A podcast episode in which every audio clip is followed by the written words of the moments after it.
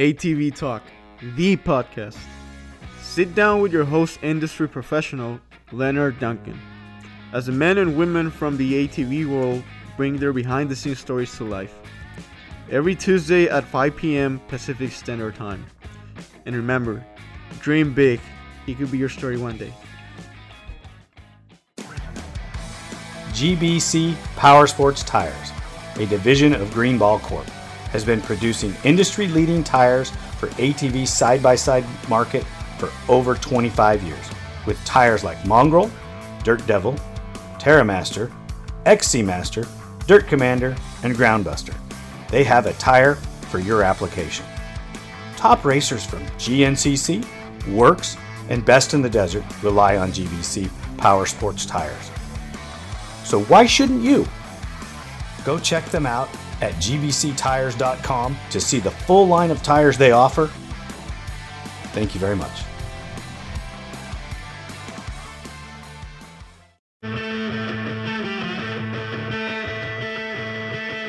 G P R Stabilizer, a leader in steering dampener technology, brings you the new Q five Sport A T V dampener with better control and handling with an upgraded vane and seal system. Go check it out today, w w w dot g p r stabilizers dot com, or call six one nine, six six one, zero one zero one. Don't forget to tell them A T V Talk sent you. Travis Damon, thank you for coming back on A T V Talk. How are you, brother? I'm good. And you? Oh, dude, can't be better, man. I'm just freaking cruising through life, man. There you go. I'm just excited to to hear how the year went. Yeah, this year was uh, it was a little different with with the uh, two different disciplines and kind of learning the quads as I, as I went, and um, it was definitely a learning experience. Every time I went to the track, it was like this would go wrong. It's like, okay, so I need to make sure that this part's right for the next race, and the quad prep is definitely way different than the bike prep. I get the bike prepped in one day, where the quad takes multiple days to go through everything. There's so many more bolts and just things that I need to learn about. That's awesome. Well, welcome, welcome to A T V Talk, and thank you very much for giving us your time. I know you're a busy guy. Let's get right into it, and uh, let's hear a little bit more about the differences between the two preps. Uh, I mean, the bike's pretty simple. It's just tires, mousses, make sure the mousses are all lubed up, check all the spokes and everything, oil and stuff like that. But when it comes to the quad, you're, you got to check the frame because those things have tendencies of kind of getting some cracks or whatever. And uh, you got to check everything on those. I mean, lugs, there's more brake rotors, more everything. There's double everything on it. So it, it was um, a learning experience. We had a stator go out in an off-road race. And, I mean, dirt bikes, I never replace a stator. That thing will stay in it forever. And the quads, is they get hot, you got to change them out. So it's just learning as I go. And it's um, it's fun, though. I'm enjoying it. How did you end up in the A T V class? I uh, I think I finished the season sixth. So it's not too bad. I think I missed uh, – three or four races for the season, and um, had a couple of double rounds. So that pro- put me back a little bit on some energy, getting off the, the bike racing for two hours and then hopping on the quad, doing another hour and fifteen minutes. It was, um, those races were a mission. Yeah. You started out yeah. strong and, and, and tapered off.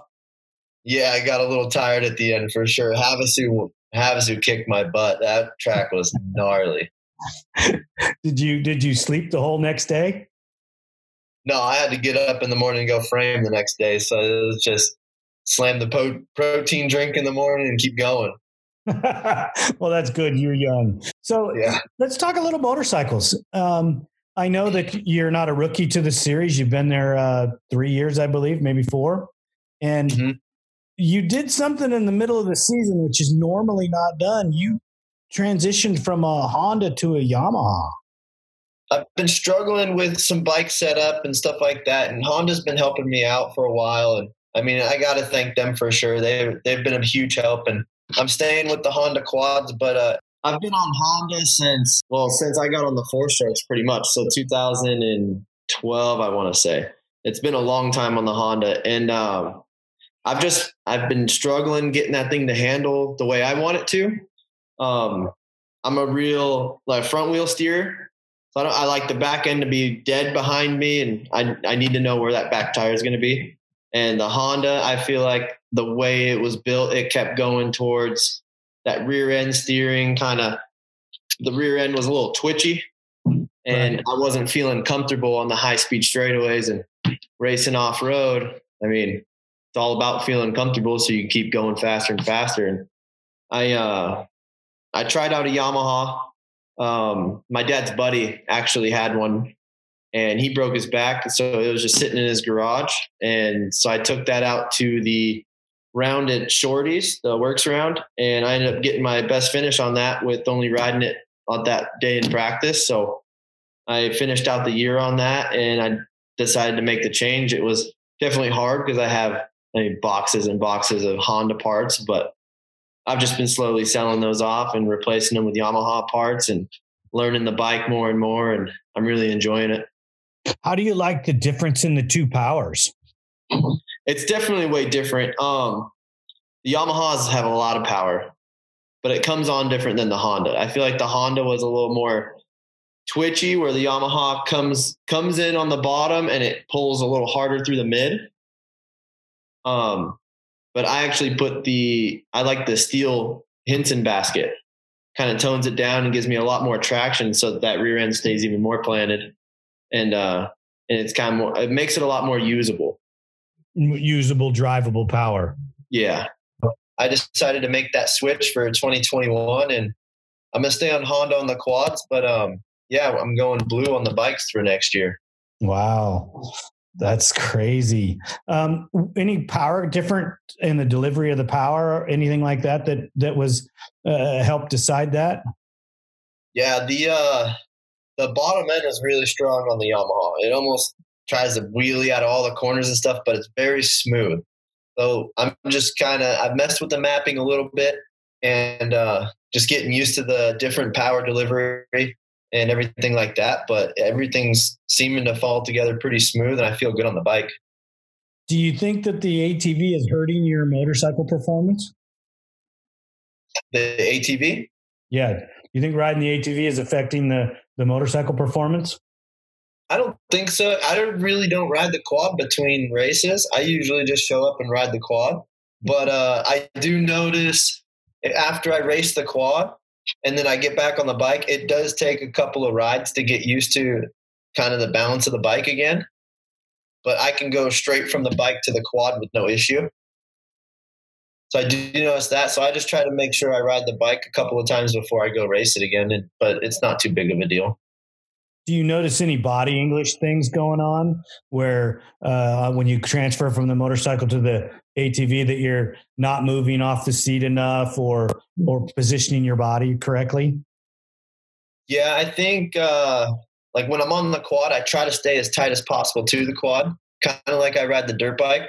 It's kind of like I've watched Bo ride, and he keeps his legs real square to the bike, similar to like when he rides the bike. So I kind of try to keep that style in it still, where I'm comfortable, but the quad I can get a little more loose on and kind of throw my body around to keep that quad riding on all four instead of tipping up on two wheels. I'm slowly learning how to kind of not guess, but uh, feel the quad out, how far you can bring it up on two wheels without it really getting out of control. Well, it's always best if you keep all tire, all the tires on the dirt. Yeah. Yeah.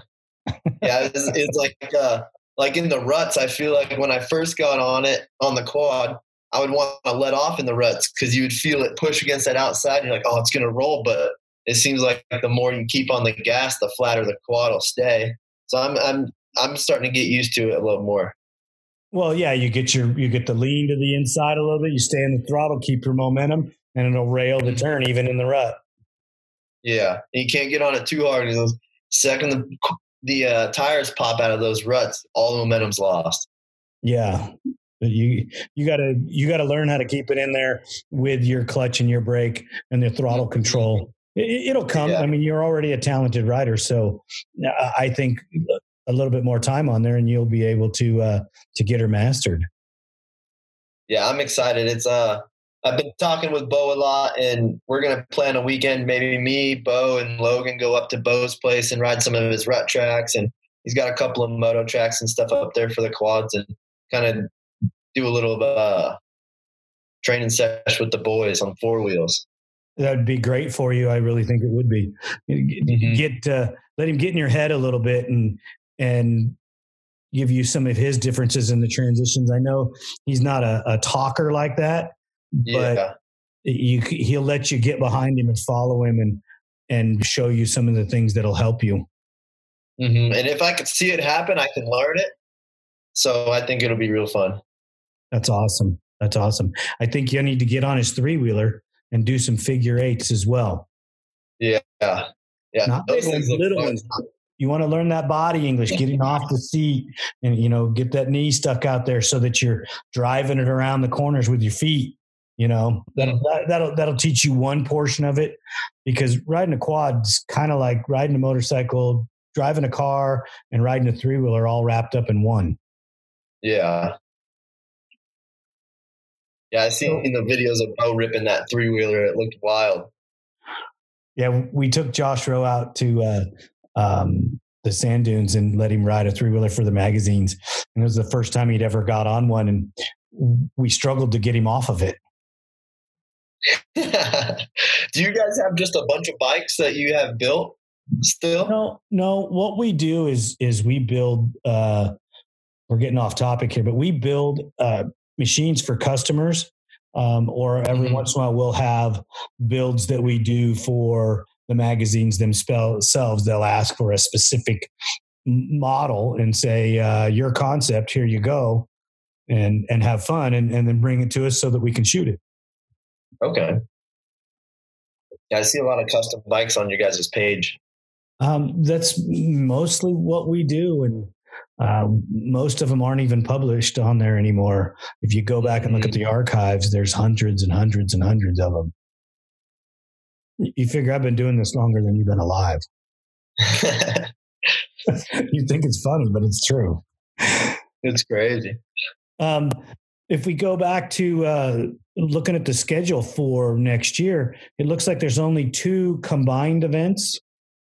Yeah, I think it's... Um That round, uh, it's a new location. I think it's in Wickenburg, Arizona. Right. And that's, uh, what was that, Memorial Weekend, and then the Vegas round. And the Vegas round's a shorter a shorter moto anyway, so it wouldn't be near as taxing on you. Yeah, that one wouldn't be too bad. And it, it's not going to be Havasu, so I'll be able to handle it. Prim wasn't too bad. I I pretty much stayed on the bike, or uh. stayed into the flow of the race for the whole race at Prim. I just, I lost my rear brakes at that race, so I, I couldn't really charge as much as I wanted to into the corners. Well, we're going to take the brakes off and teach you how to ride it with no brakes. There we go. Well, you know, hey, use the berms to slow down. It's okay. You, you have competitors out there. You could, you could rough them up a little by slowing down on them. Yeah. The quads come with bumpers. There you go. With Rubbin's racing, right? Yeah. If you're not swapping a little paint, it's, it's obviously not a lot of good time, right? Exactly. Got to take something home. Exactly. Take a little red paint or blue paint off of one of the other bikes. Um, yeah. You, you ended up sixth for the year. Uh, in the year, who'd you spend most of your time racing with? I'd say I spent a lot of my time battling with Logan, and I would. I could follow Bo for the first couple of laps, and then he would kind of gap me a little bit. But I did. A, I had some good battles with Logan. I had some good battles with Spooner, and uh, I'm trying to think. I held up Bo a little bit at um at Shorties as long as I could, and then and then he got around me. That was in Blythe, right? Yeah. Was he? Well, I think he's happy about competition. He likes it when he's got to work for it. Yeah, it seems the whole class seems pumped about more quad riders coming in. So it's it's uh, real inviting. And then they we get off the track and we give each other all a hard time. Like, dude, you were getting crazy on the in the whoops. Like, legs were all loose, quad was sideways, and it's a good time. That's, you know, when you can when you can have a good time with the guys you race with, even when you race hard with them. That's a good thing. Mm-hmm. Yeah, it makes it a lot more fun. So what are you looking for uh, in next year with the bike program? Uh, do you got some new sponsors coming on? Uh, no, I kind of stayed consistent with the sponsors. I don't like to get, I don't like to switch sponsors a lot. I like to stay, if I got, if I got something that works for me, I like to stay with them. So like I'm, I'm staying with F X R, Funnel Web Filter, like all my sponsors from last year I have this year. And then, uh, I did add a couple more, um, Liquid I V that's helping me out a little bit. And, um, my buddy, Michael Del Fonte, he's doing some nutrition for me. Nice. How's that working out for you so far? It's working good. I, I seem like I have a lot more energy towards the end of the race and just in day-to-day life as well. Like I get off work and I'm not as run down as I was going into the bike prepping in the garage until dinner time. So it's, it's definitely improved life and racing. So uh, are you doing any cycling? A little bit when I have the chance to, yes. Yeah, that would help your lung capacity and some of your endurance. I think that you got to implement more of that into your into your program. You know? Yeah, I, I like it, and I like what it does for my breathing. You know, and yes, I'm an old man, so I need all the help I can get. You don't have to go there. um, yeah, we got a bunch of mountain bike trails out in uh, Sarah Park and Havasu, so I try to go out there and hit those on the mountain bike. Or is it cross country or hills? A lot of hills. Hills are good for you, bud. You're, you're young. You can handle it. Yeah. You need to go out there in no, the summertime. Time out there. Oh yeah. um, so have you, uh, have you, uh, looked into your new quad program to see what you're going to change yet? Um, I got a couple ideas in the, in the works. Um, I'm still kind of figuring out the details and everything, but it looks like we might uh, get some support from Duncan Racing, uh, working on that stuff. And then um, other than that, I tried to get S T I to make some more quad tires, and they might. They okay. might, but they're not sure yet. And um, um, who are you dealing with so, over there at S T I? Uh, Craig? Um, ask him about the track and trail. Track and trail tire? Yeah. If they still make that, I think that, that you ought to test that because okay. I had a little bit of exposure to it uh, before some things happened and we had to switch using S T Is. Um, mm-hmm. Not by our choice, of course. Um, but that track and trail tire worked pretty good. Um, softer compound. Maybe we'd go through them a little fast, but or you'd go through them a little fast, but you can, um, you could try them out. They, they seem a little taller than the normal S T I. Um, but it might not be a bad thing because if, if the tracks get rutted, you want a little bit more ground clearance. Yeah. Keep the frame off the ground. Yeah. It keeps the, the rotor and the sprocket out of the dirt. Um, you're not dragging the frame as much as you're going to drag that, that center cluster on the swing arm. Yeah. Have you got to, have you got to talk to Doug Roll much about your shocks? Uh, I talked to him, um, I think the last round, but uh, or prior to the last round, but I haven't talked to him lately. No. You got to get those shocks into into him because they're going to need to be serviced. Um, mm-hmm. I'm, I'm sticking my nose in your program. I'm sorry. No, you're good. But the, those are just little things, little tidbits here and there. You know. Yeah. Um, There, there, there's a, there's a lot to prep in your deal. Um, just keep your nose down, listen to Bo, listen to some of the other guys. Uh, there's a lot of people out there that there's a lot of people that have a lot of ways to, to do things. Um, you, you just have to keep yourself open to making the choices that best sit, fit you and best take care of you. Mm-hmm. What kind of, what kind of, uh, what kind of grips do you run? I've been running the, uh, like the original Renthal, like, uh, what are they, super soft or whatever, the light gray ones. Mm-hmm. Those yeah. are what I've been running lately. Oh, really? Those are, those guys peel away, don't they? Yeah. They kind of rub into the glove. They don't last too long. No, I wait, you get one, two races out of them and that's it. Or maybe one. Yeah. Yeah, that's a, I think like one two hour race, and then you can see the wire on the uh, through the grip. What was the hardest quad track minus Havasu? Because everybody knows Havasu is the is probably the roughest quad race that you could ride. Yeah. Um. Let's see. I think Prim was kind of hard to find some flow this year. It was, was like it real fast, and then. Uh, and then it was like the corners were real sharp, and then it'd be a straightaway again. And didn't really, didn't flow like, like I really enjoyed Taft on the quad. That was a fun race. Yeah. Mm-hmm. It, in the old days when they, I don't know if, if they took you down into the um, washes on the backside closer to the road. Mm-hmm. If you go back in there, you get in those washes. Some a couple of years that we that I raced there, they'd put you in those washes, and you could get the sand dune rhythms, you know, because you yeah. were on the banks and you were motoring through there, and, and you'd get a pretty good rhythm. I, I never had a, a bad luck at Taft, but I never had really good luck there. Yeah, that's how it is for Havasu for me. I always usually something happens in Havasu. Did you have uh, did you have a rough go on the bike?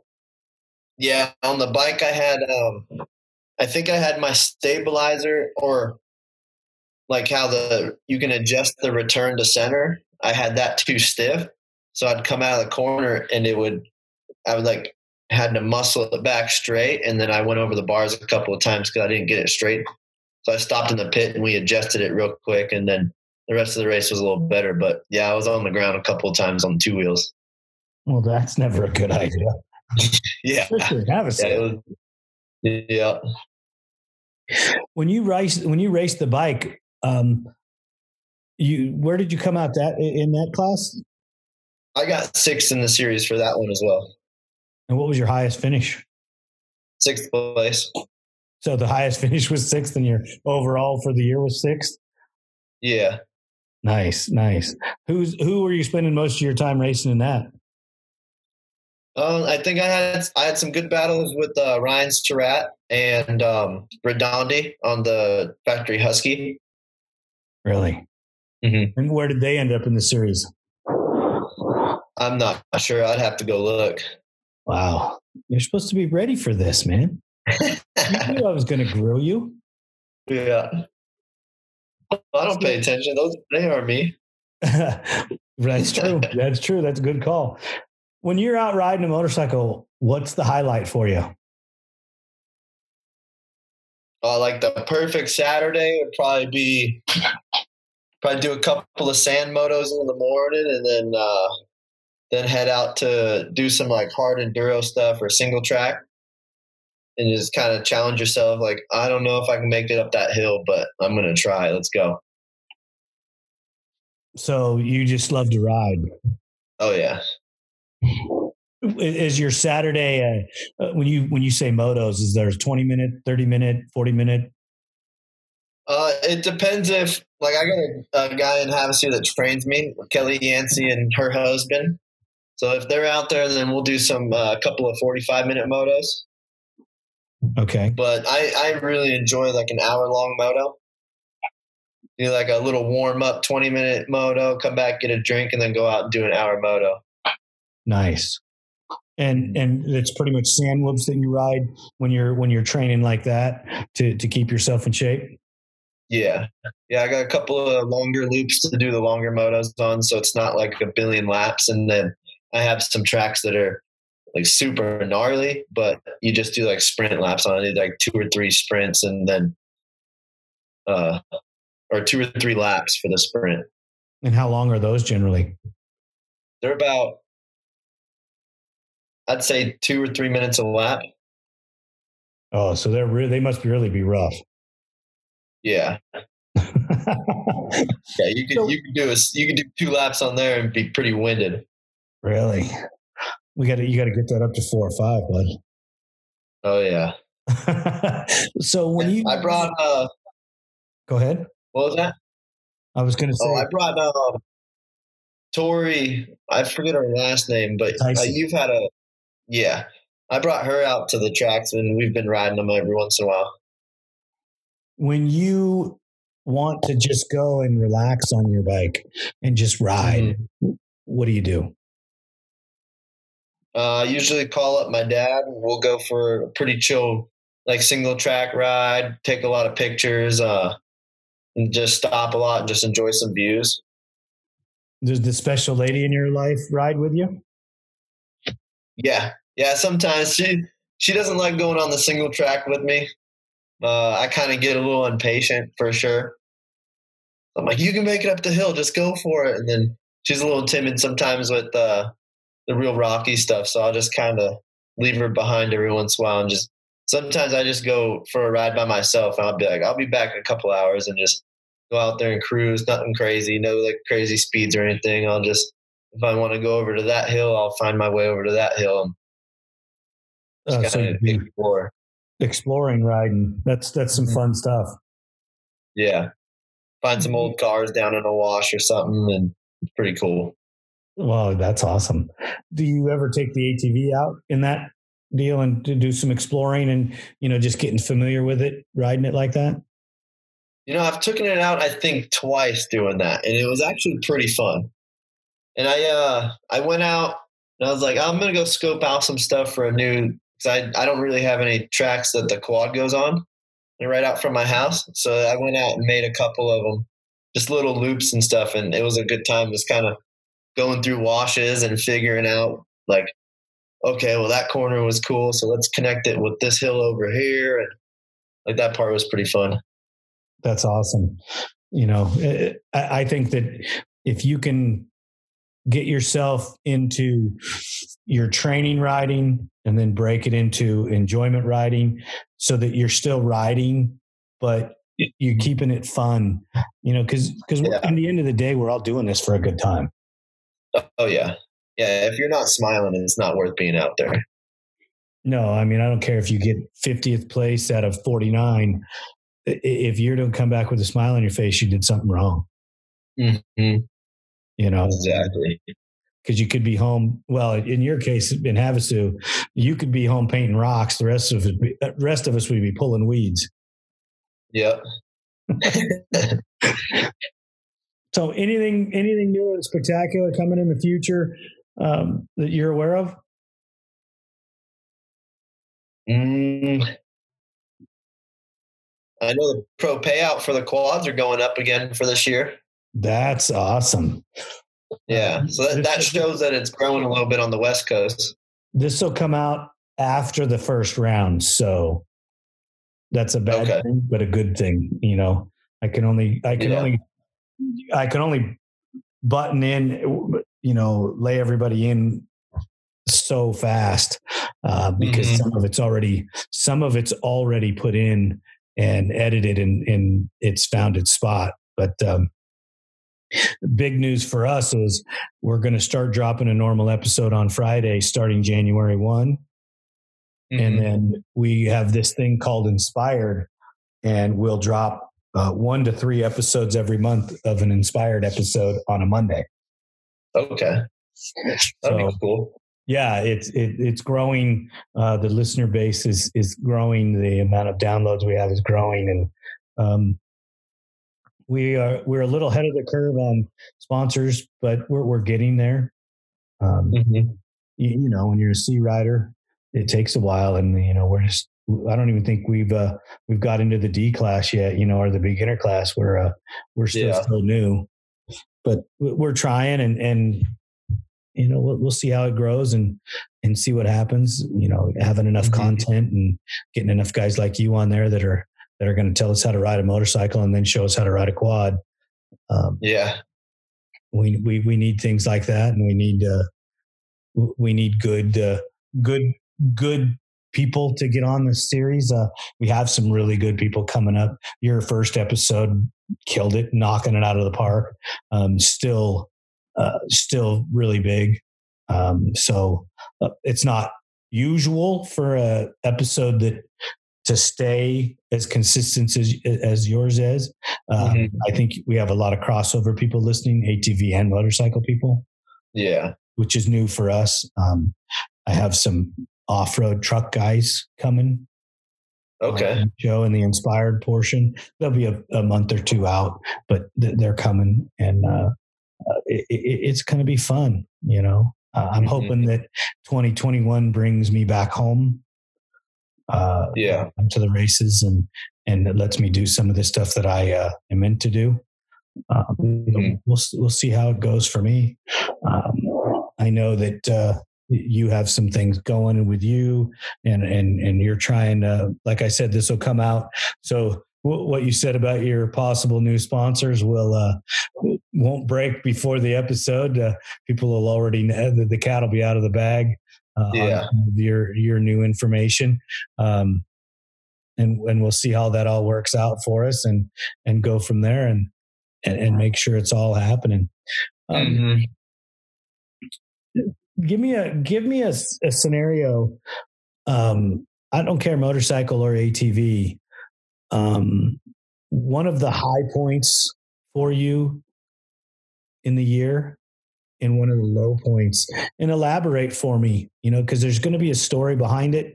So give me the ins and outs and the, and the whole thing. Okay. Okay. Um, I'll start off with the low point. I feel like, get that one over with. Uh, I feel like a low point was, uh, Glen Helen. I really struggled at Glen Helen, um, on actually both disciplines. So, on the quad, I felt great in practice. I was ripping. Uh, bike felt good.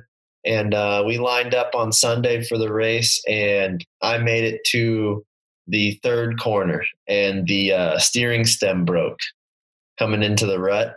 And I, I had the bars turned. I was through the ass down to the foot peg, getting ready to get into the corner, and it just kept going straight. And I ended up going over the bars, and I was like, I didn't understand what happened. I thought, I was like, maybe I popped out of the rut. So I'm trying to kick the bike and getting started. And while I'm kicking it, I see my bars move, but my tires never moved. And I was like, what happened, dude? Because I've never had anything break like that. You know what I mean?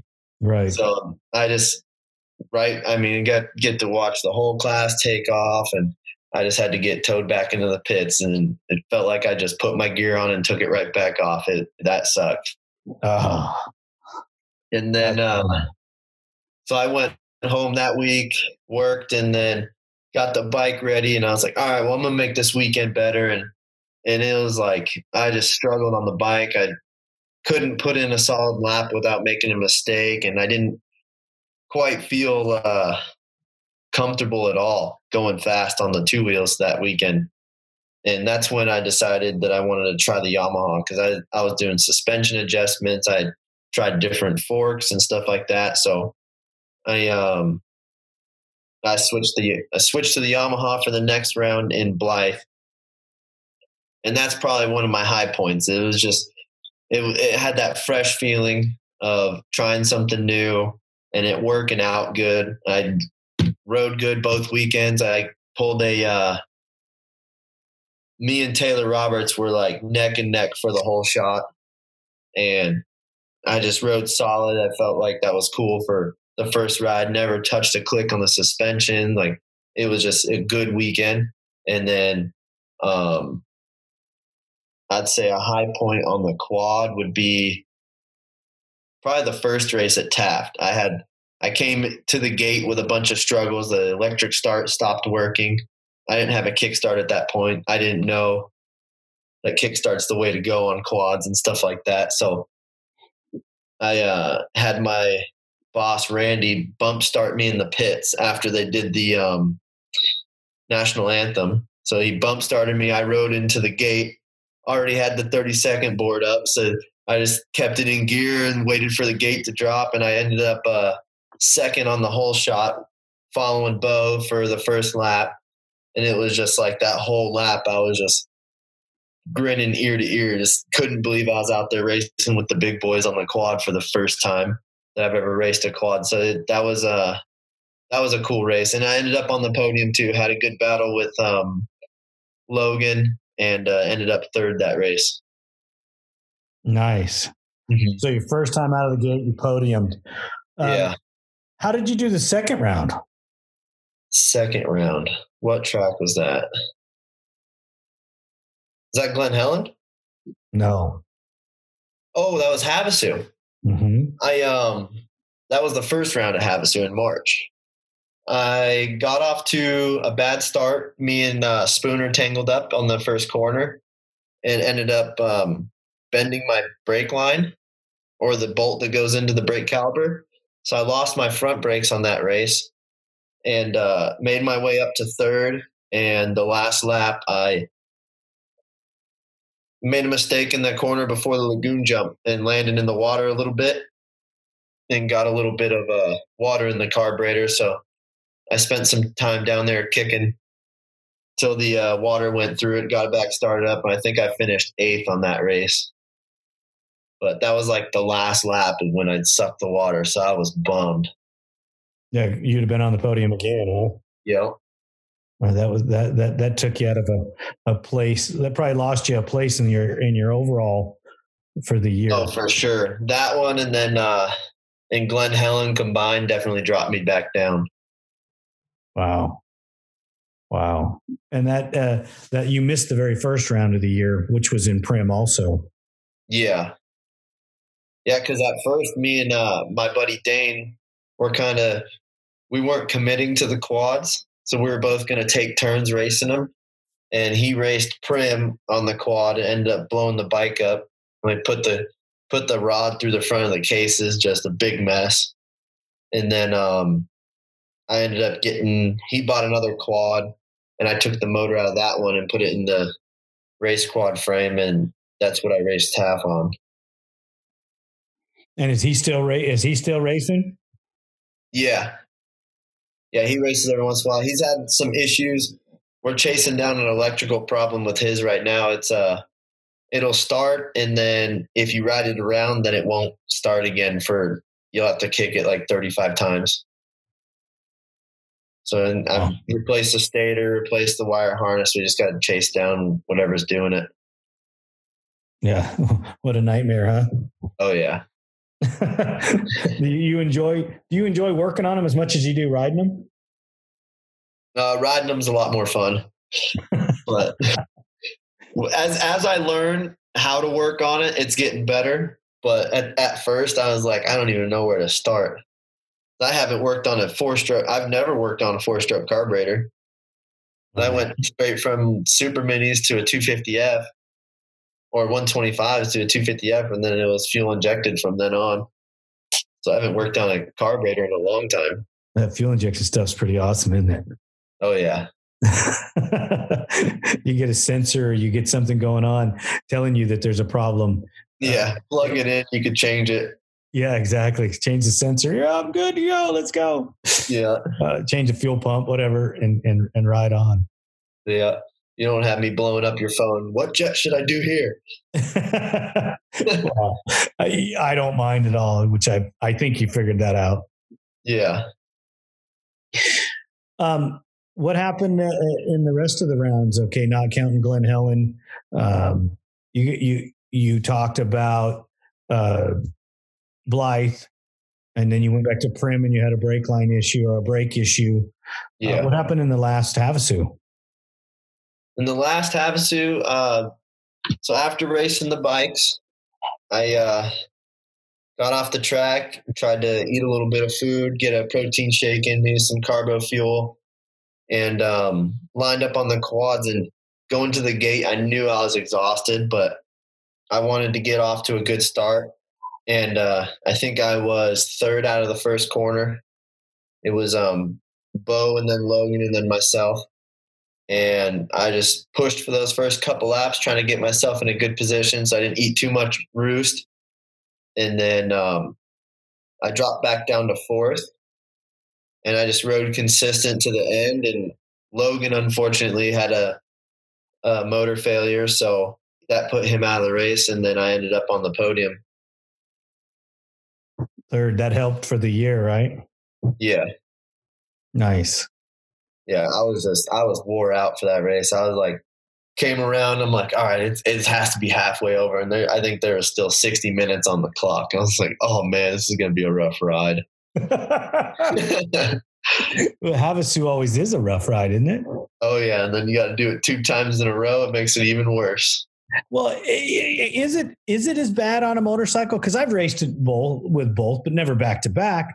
Um, I always found the bike was way easier to ride at Havasu. Oh, way easier. It was the track seemed like getting off uh, getting off of the bike. The track was like it wasn't too beat up. It was pretty whooped out, but there were still some good lines on the bike that you could find, and in a couple of places you could take a break. And then once I got out there on the quad, I realized there's there's none of those lines. You could fit the whole quad in. You can't just sit down and take a break. You're just taking the whoop the whole time. Um, yeah, there, I think a little bit more seasoning on you, and you'll find the lines that that allow you um, a little less, you know, a little uh, able to take a little less of a break. One of the questions I was wanting to ask is is your hands and your arms. Mm-hmm. How did the transition that day? Um, how did you do there? Uh, I could definitely tell I put pressure on my hands in different spots going from the quad to the bike. So I feel like the the blisters that were starting to form from the bike weren't as bad when I was riding the quad because of the different hand positioning. Um, the bike, I'm a little more neutral. So I was like pushing real hard on my palms. And then on the quad, I kind of hang off the back a little bit more. And then you're always hanging off the side, so you're moving your hands a lot more. So I feel like my arms were a lot more tired on the quad. A lot of a lot of upper body strength, I feel like. But the um, the blisters part, I only got one little blister on my thumb, and that's about it. It wasn't too bad. No arm pump, no uh, fatigue in the forearms, anything like that, or the hands? No, I had a little fatigue in my shoulders, but that's about it. Wow, that's that's pretty amazing for the amount of effort that you put out. Um, with, I mean, you don't do much uh, weights or anything like that, do you? No, just whatever I do at work, and most of the time I'm holding stuff above my head at work anyway. Pound of nails, right? Oh yeah. I've done a little of that, not a lot, but a little, and then yeah. It's strenuous. Mm-hmm. Do you like being a carpenter? Yeah, it's a good time. I, if I get mad, I can smash something with my hammer and take out my anger, or yell if I want to, play whatever music we want. It's not too bad, but when it's one hundred twenty, that, that time of the year sucks. Well, you know, it's better for your conditioning though. Yeah. If you think about it, I mean, you can, you can train and, and work at the same time. Mm-hmm. Yeah, I get my balance training in as well. You set trusses as well? Yeah. Wow. So you frame it and set the truss. You do pretty much everything. Yeah, we frame frame all the walls, set the trusses, sheet the roof, and then finish up everything inside. And then move on to the next one. But it's wood only. We don't do any finish work. So do you work with a, a crew, the same guys every day? Yeah. Well, when they're there. I don't know what that means. Well, uh, half my crew works for the Works races. So when the, the week before the Works race is going on, they're gone setting up the track and everything. Oh, so they leave you there when you need yeah. time to get ready. You're, you're doing more work. Exactly. Wow. That's pretty awesome. Well, they probably like the break, don't they? Yeah, they like it. I'm like, come on, guys, when you're coming back, I need some help. But there's a couple other crews that I call in. They'll they'll help me with crane day or whatever I need. When you uh, you've helped work some of the Works races too, haven't you? Yeah. What uh, what's that entail? It's uh it's a lot more work than I thought it would be. Setting up the track and everything, and you have to think about everything to do that stuff. So I definitely have a lot of respect for them, for anybody setting up tracks, because it's, I mean, you got to set up banners for sponsors. You got to make sure it's a good picture. You got to think about every skill level. You can't, I mean, I would love to go make a track for pros only and get super gnarly with everything and make the pros walk their bikes up some stuff. But you have to think about all skill levels, make it fun for everybody. And it's a lot of work putting in stakes all day and T-posts and hanging banner and all that stuff. Do you like the pro sections? I like when they throw the pro sections in. Yeah. What's the favorite kind of obstacles that you like? I, I know they did that Havasu thing where they went over the concrete barriers. What did you think of that? Or not Havasu, uh, Prim. Oh, at Prim. Uh, I wish I could have did it. I had, um, I crashed the week before practicing, and I had a bunch of, uh, what do you call that? Like liquid in the knee. So when I went to go over the K rails, it was like the impact just made it. I thought my knee was like dislocating, and it was the same knee I tore my A C L on. So I was worried about it. So I ended up going around it, but I think it was, it definitely separated the men from the boys, and, uh, rumor has it they're going to add him again, so I'll be ready for him this time. You think that they are going to do something like that for the quads? I think they should. Maybe not those K-rails in particular, but uh, I think whatever the bikes do, the quad should be able to at least attempt it. Yeah, but you're talking about damage that I don't think that they're uh, – you know, they, they can get over a K-rail like that. Yeah. But it's going to do more damage to an A T V than it'll ever do to that bike. Oh yeah. Maybe if they laid them down or something where it wasn't such a big wall, but we still had to pop over a couple of things, and maybe you can get the front wheels to pop up and wheelie off of them or something, and or put a couple in a row, or I don't know. They, they could figure out something for the quads to go over. They did the, uh, They did that rock section in the wash, which was pretty cool. Yeah, rocks tear things up too, man. Oh, yeah. Yeah, Bo was warning me, like, try not to hit your rotor or your chain. And that's what I thought I messed my brakes up with, was I thought I folded the rotor and then it would just keep uh, pushing the pistons out. But it ended up just being two bolts that came loose and the master cylinder fell back. Well, that's that's a bummer, but that that happened. But yeah, you, yeah. you can easily damage a rotor. Uh, it's just like the rock guard you have to run on the front to keep the rocks out. Because you catch a rock in that front caliper, not only does it want to skid to a stop and throw you over the bars, but it damages that rotor and caliper for the rest of the race, and you don't have any brakes. Yeah. Or if you do, you have to pump them. Mm-hmm. You know? Yeah, you got to pump them like eight times before the corner. Yeah. So, you know, you start, you start the motion way early, you know, stay in the gas, stay in the gas. Okay. Okay. Okay. Here they come. Yeah. They came back good. Oh yeah. Uh, all of those kind of things are, are preventable. I, I just, I don't like the, the mud holes and things like that, because it just does so much damage, you know? Yeah. It's like racing in the rain. It just ruins the bike. Just ruin them. Mm-hmm. I mean, it's yeah, it, it makes it so much harder on everything.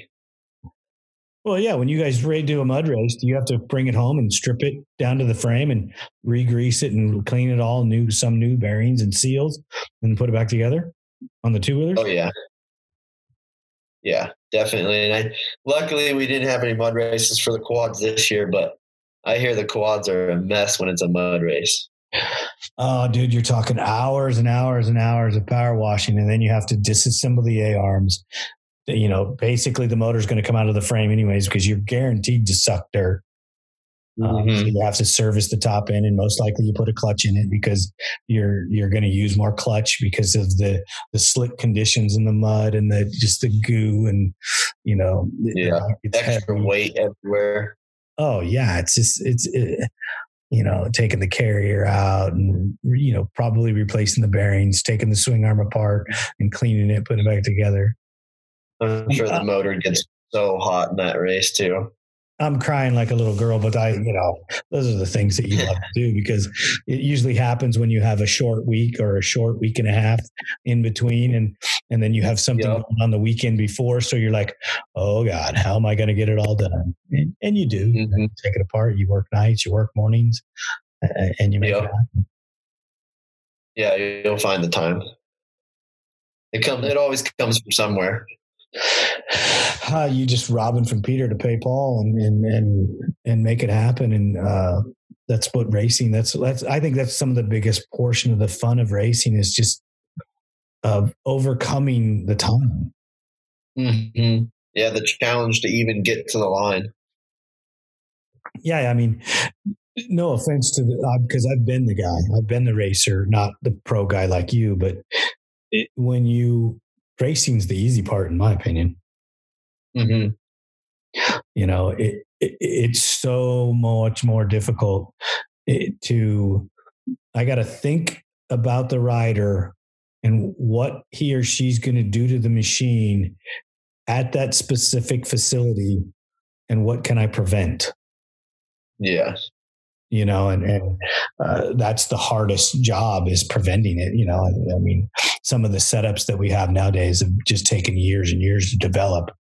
Um, mm-hmm. And you just hope that you don't have any problems. Yeah. And then if you do have a problem, you got to make sure you remember it for the next time you go out there. Did, how did the pits, the, the pit stops on the, on the quad work for you? Were you pitting? I didn't. No, I, I don't think I pitted once for gas on the quad. That's pretty good.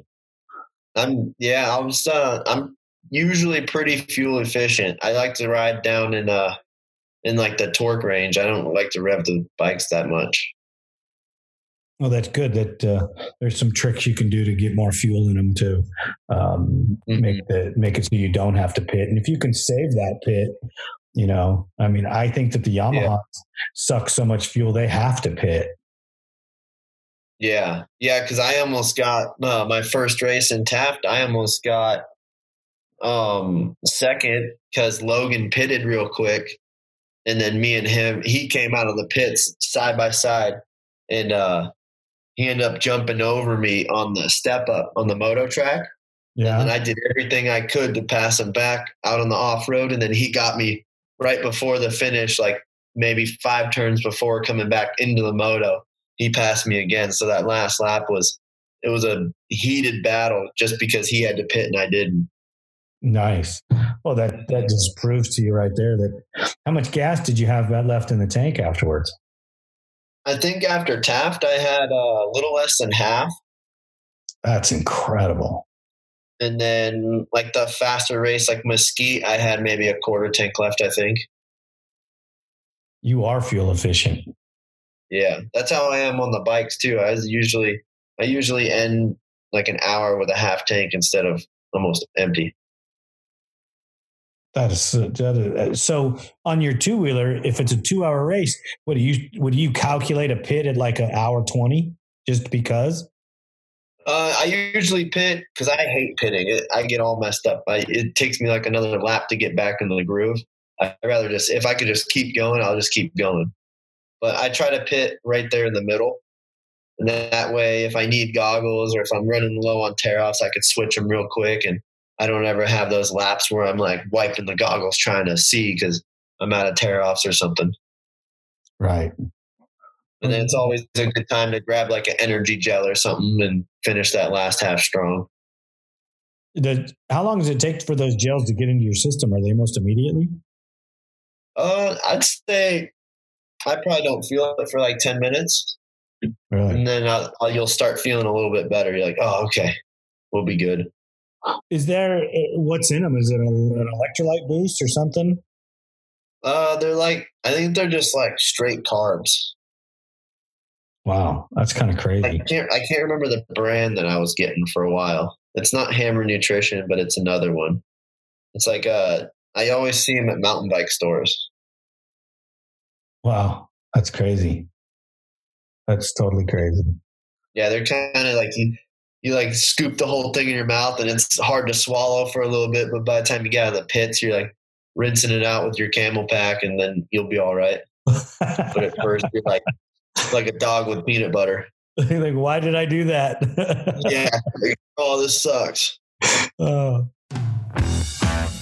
Former off-road professional Garen Fuller with his team at E C Homes, a top-notch real estate company, will help you buy or sell a home.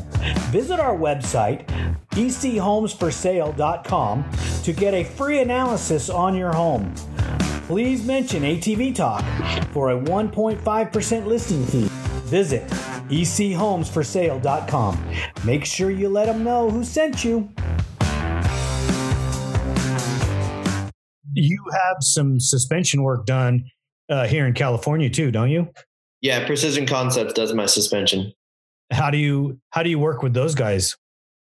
Oh, I've been working with them for a while. Um, I was doing, I actually did a lot of the testing for their Honda stuff.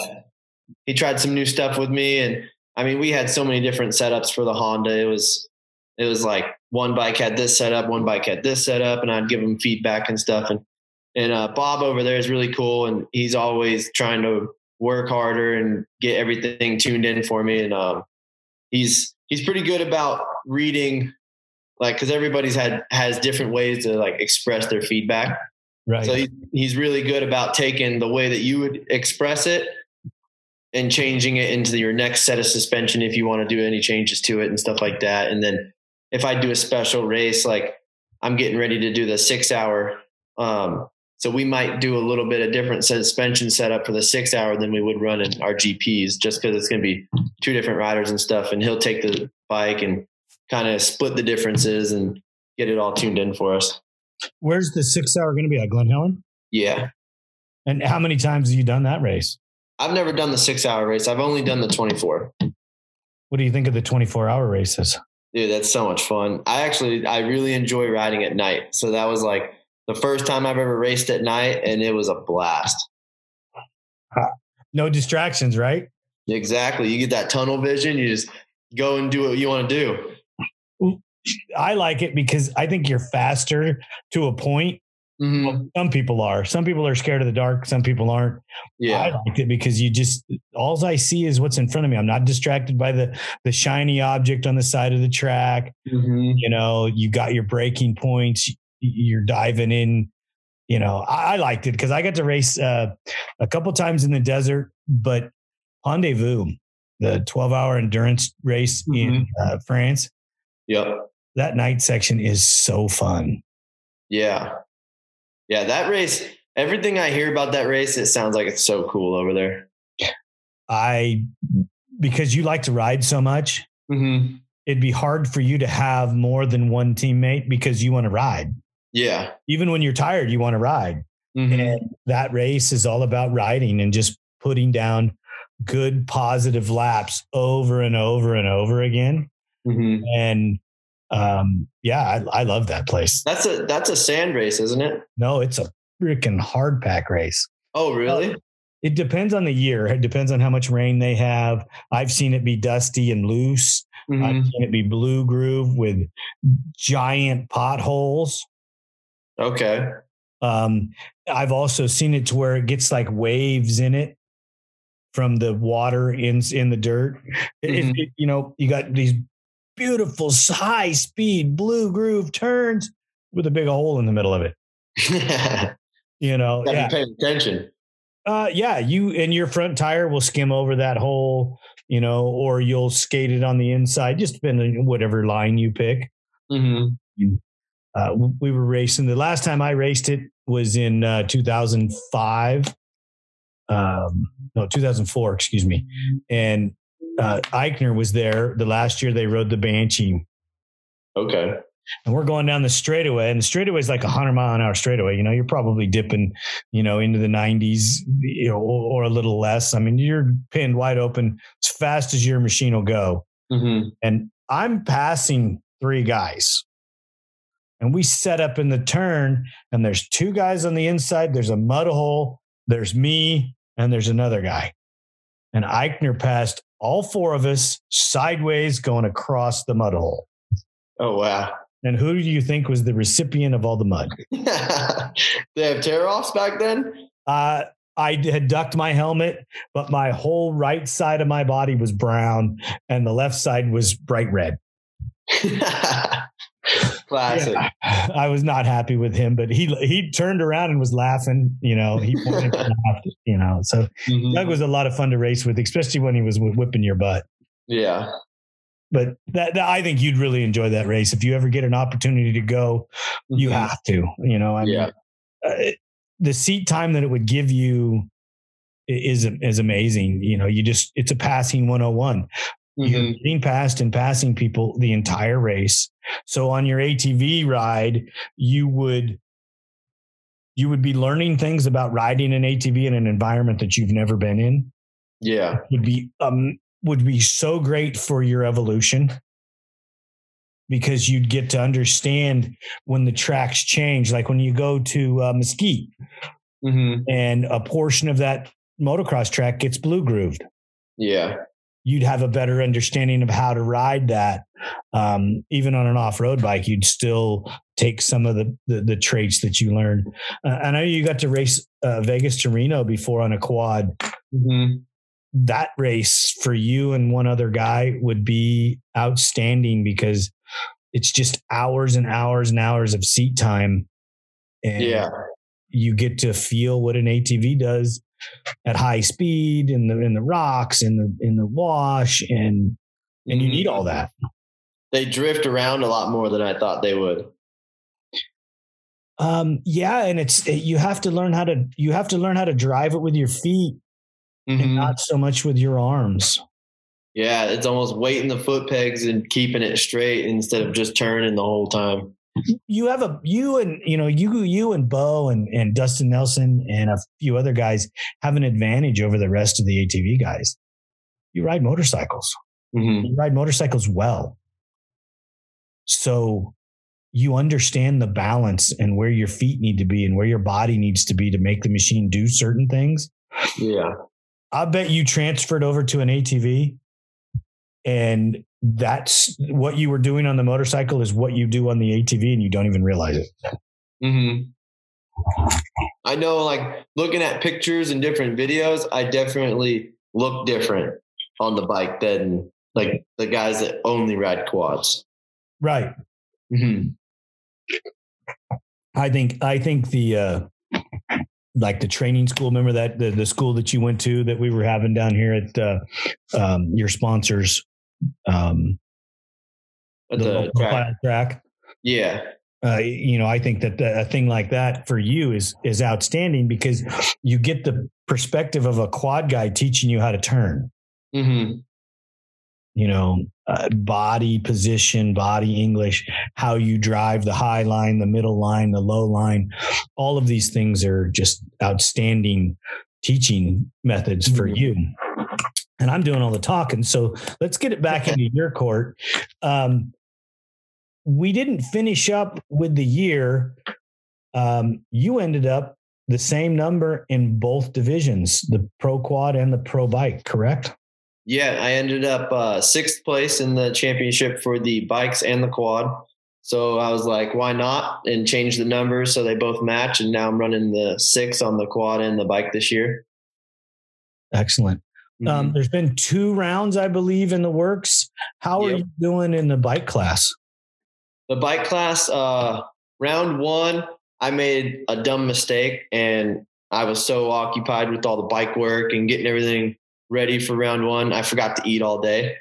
So I just gassed out during that race, but I got ninth on in that race. And then at round two, I finished um, seventh. So I did a lot better in round two. Had a couple of bobbles, a tree got stuck in my back tire in one of the pro sections. So I had to stop and pull that out. But I think I had a solid race and it was definitely a step forward from round one. So I'm just going to try to ride that momentum and keep improving for the whole year.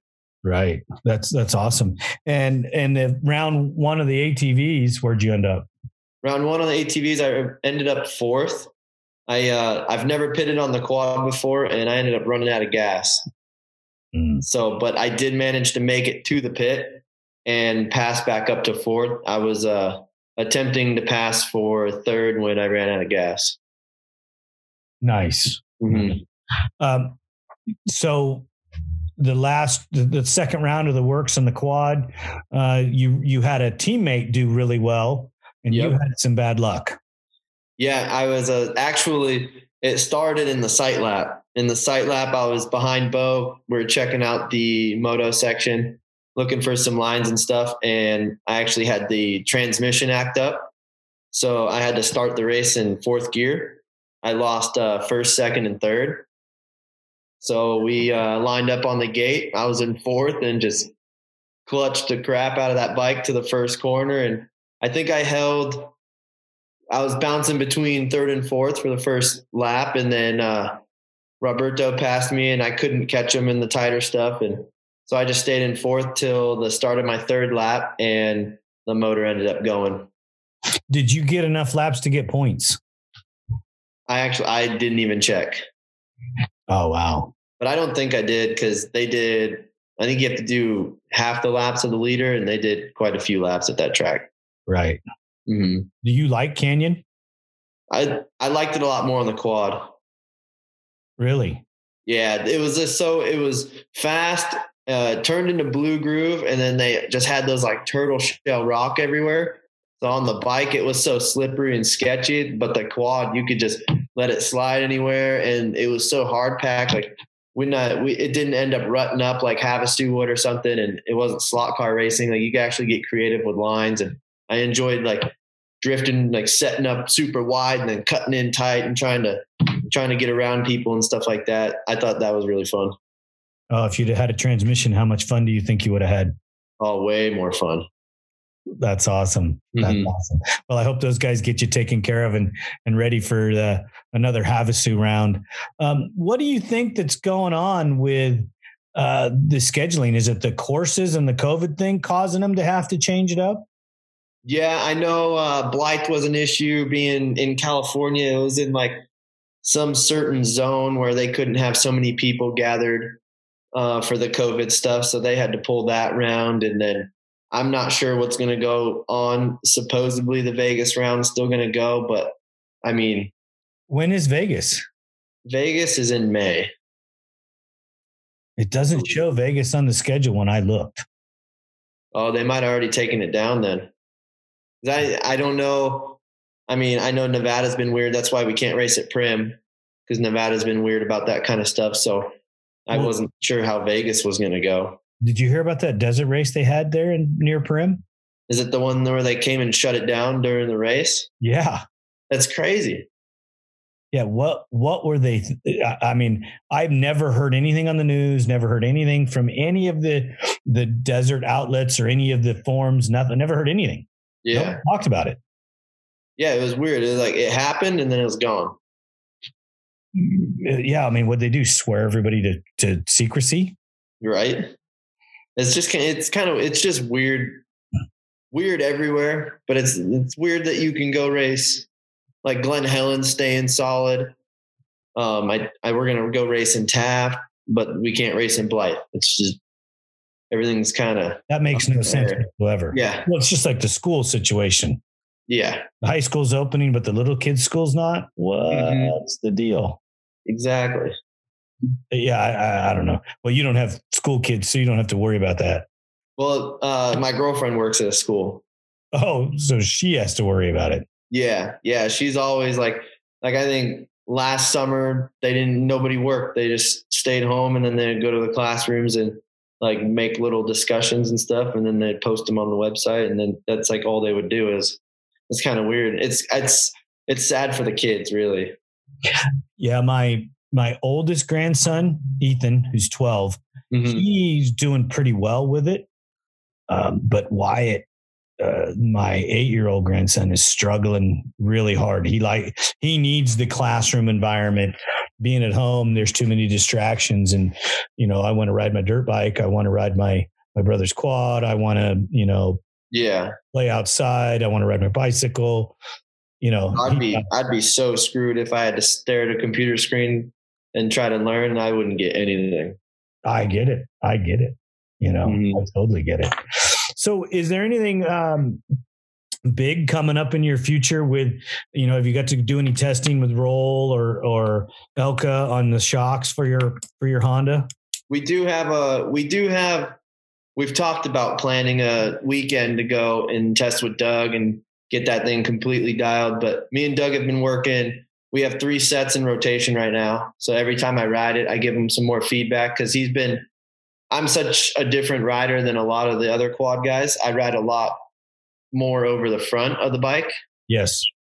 And uh, so we've been struggling getting that set up where I, we just keep going stiffer on the front shocks, and then trying to get that rear end to stay leveled out with the compensation of the front end being a little bit stiffer. So we've been getting it, and I think we have a set that's pretty good right now, but he still wants to get out to the desert and do a full day or maybe even a weekend of testing. And I mean, we were going to do it the weekend before Shorties at out at that track, but all that stuff got canceled and moved around. And then it was the King of Hammers. So it kind of just got, we're gonna have to reschedule it.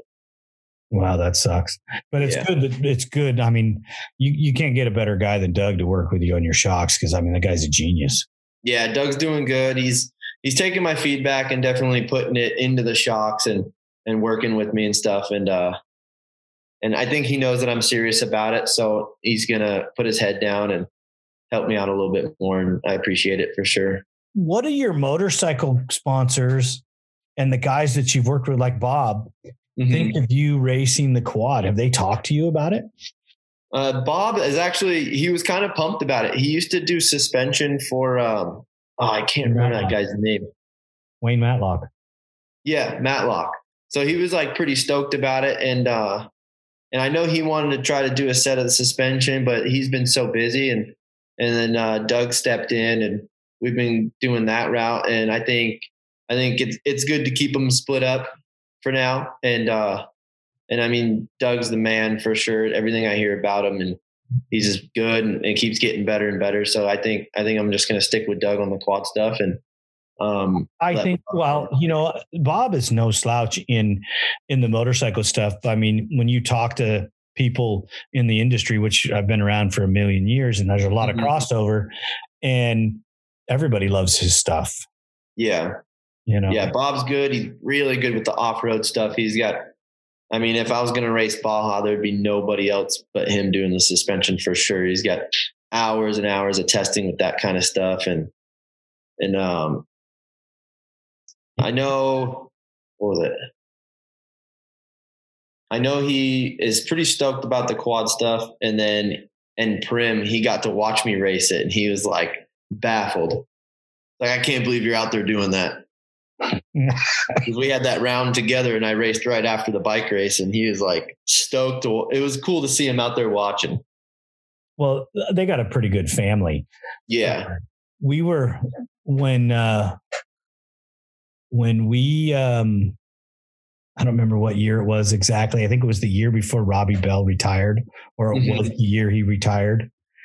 He raced and won the championship, and the quads were racing, and he was sitting there like nobody knew who he was, just hanging out at the podium, watching the motorcycle, the quad podium and the Pro-Am. And I looked over and I knew who he was, and I'm like, that right there. That's mm-hmm. cool. Yeah. You know, when the, when the quad, when the motorcycle champion is hanging out, watching the A T V guys and part of it, you know, enjoying it, clapping and, and smiling, and he has nothing to do with it. He doesn't have, he doesn't have a dog in the fight, you know, and, and he's mm-hmm. hanging out. And, uh, I was, I'm always been a, a, a Robbie Bell fan. I mean, I always have been. Uh, yeah. He rode Honda when he rode Kawasaki. I, I don't know why. I just liked the way he rode, you know? Mm-hmm. Yeah, he was a he was a, some good competition. That was my rookie year. Is when he when he retired was the end of my rookie year. Wow! So I got to race with him for one year, and it was really cool. Have you? Do you ever talk to him for pointers or anything like that? Yeah, all the time. And actually, that's uh that's the only team I've raced the twenty-four hour on is their team. Oh. So I got to like hang out with them a lot, and during the race, like giving pointers and. He's super cool. And I love hearing his old stories about down in Baja and stuff like that. But I've been giving him, I've been giving him some crap. I'm like, dude, you know, there's some Kawasaki quads out there. You got to get one built. Yeah. He'd definitely be a freaking, he definitely would be behind the eight ball on a Kawasaki quad. No offense to yeah. the Kawasaki guys. Love you, man. Don't hate me. But yeah, it was just never, uh, it handled good. But mm-hmm. he's never had the beans to uh, to run up front. Yeah. You know, I mean, we all used it to win a few races. Um, my son had two of them, and we freaking worked our, our you know what's off trying to to keep them running um, because of the electrical issues. But oh, Jimmy White, when he was running the team, helped us out a lot and and got us some parts and and took care of us really well.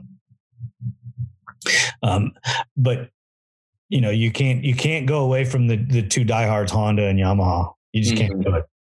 Yeah. Just not in the A T V world. I mean, Have you ever got to do any testing on uh, Huskies or, or K T Ms or K T M, the white one or the orange one? Yeah. Um, I never have. No, I've ridden, a, I've ridden, let's see, I've ridden one Husky. It was my buddies and I didn't really like them. They, they felt really skinny and kind of just, I don't know. They didn't, after riding the Honda is so comfortable and, and then the Yamahas, I, I kind of like a wider bike. Okay.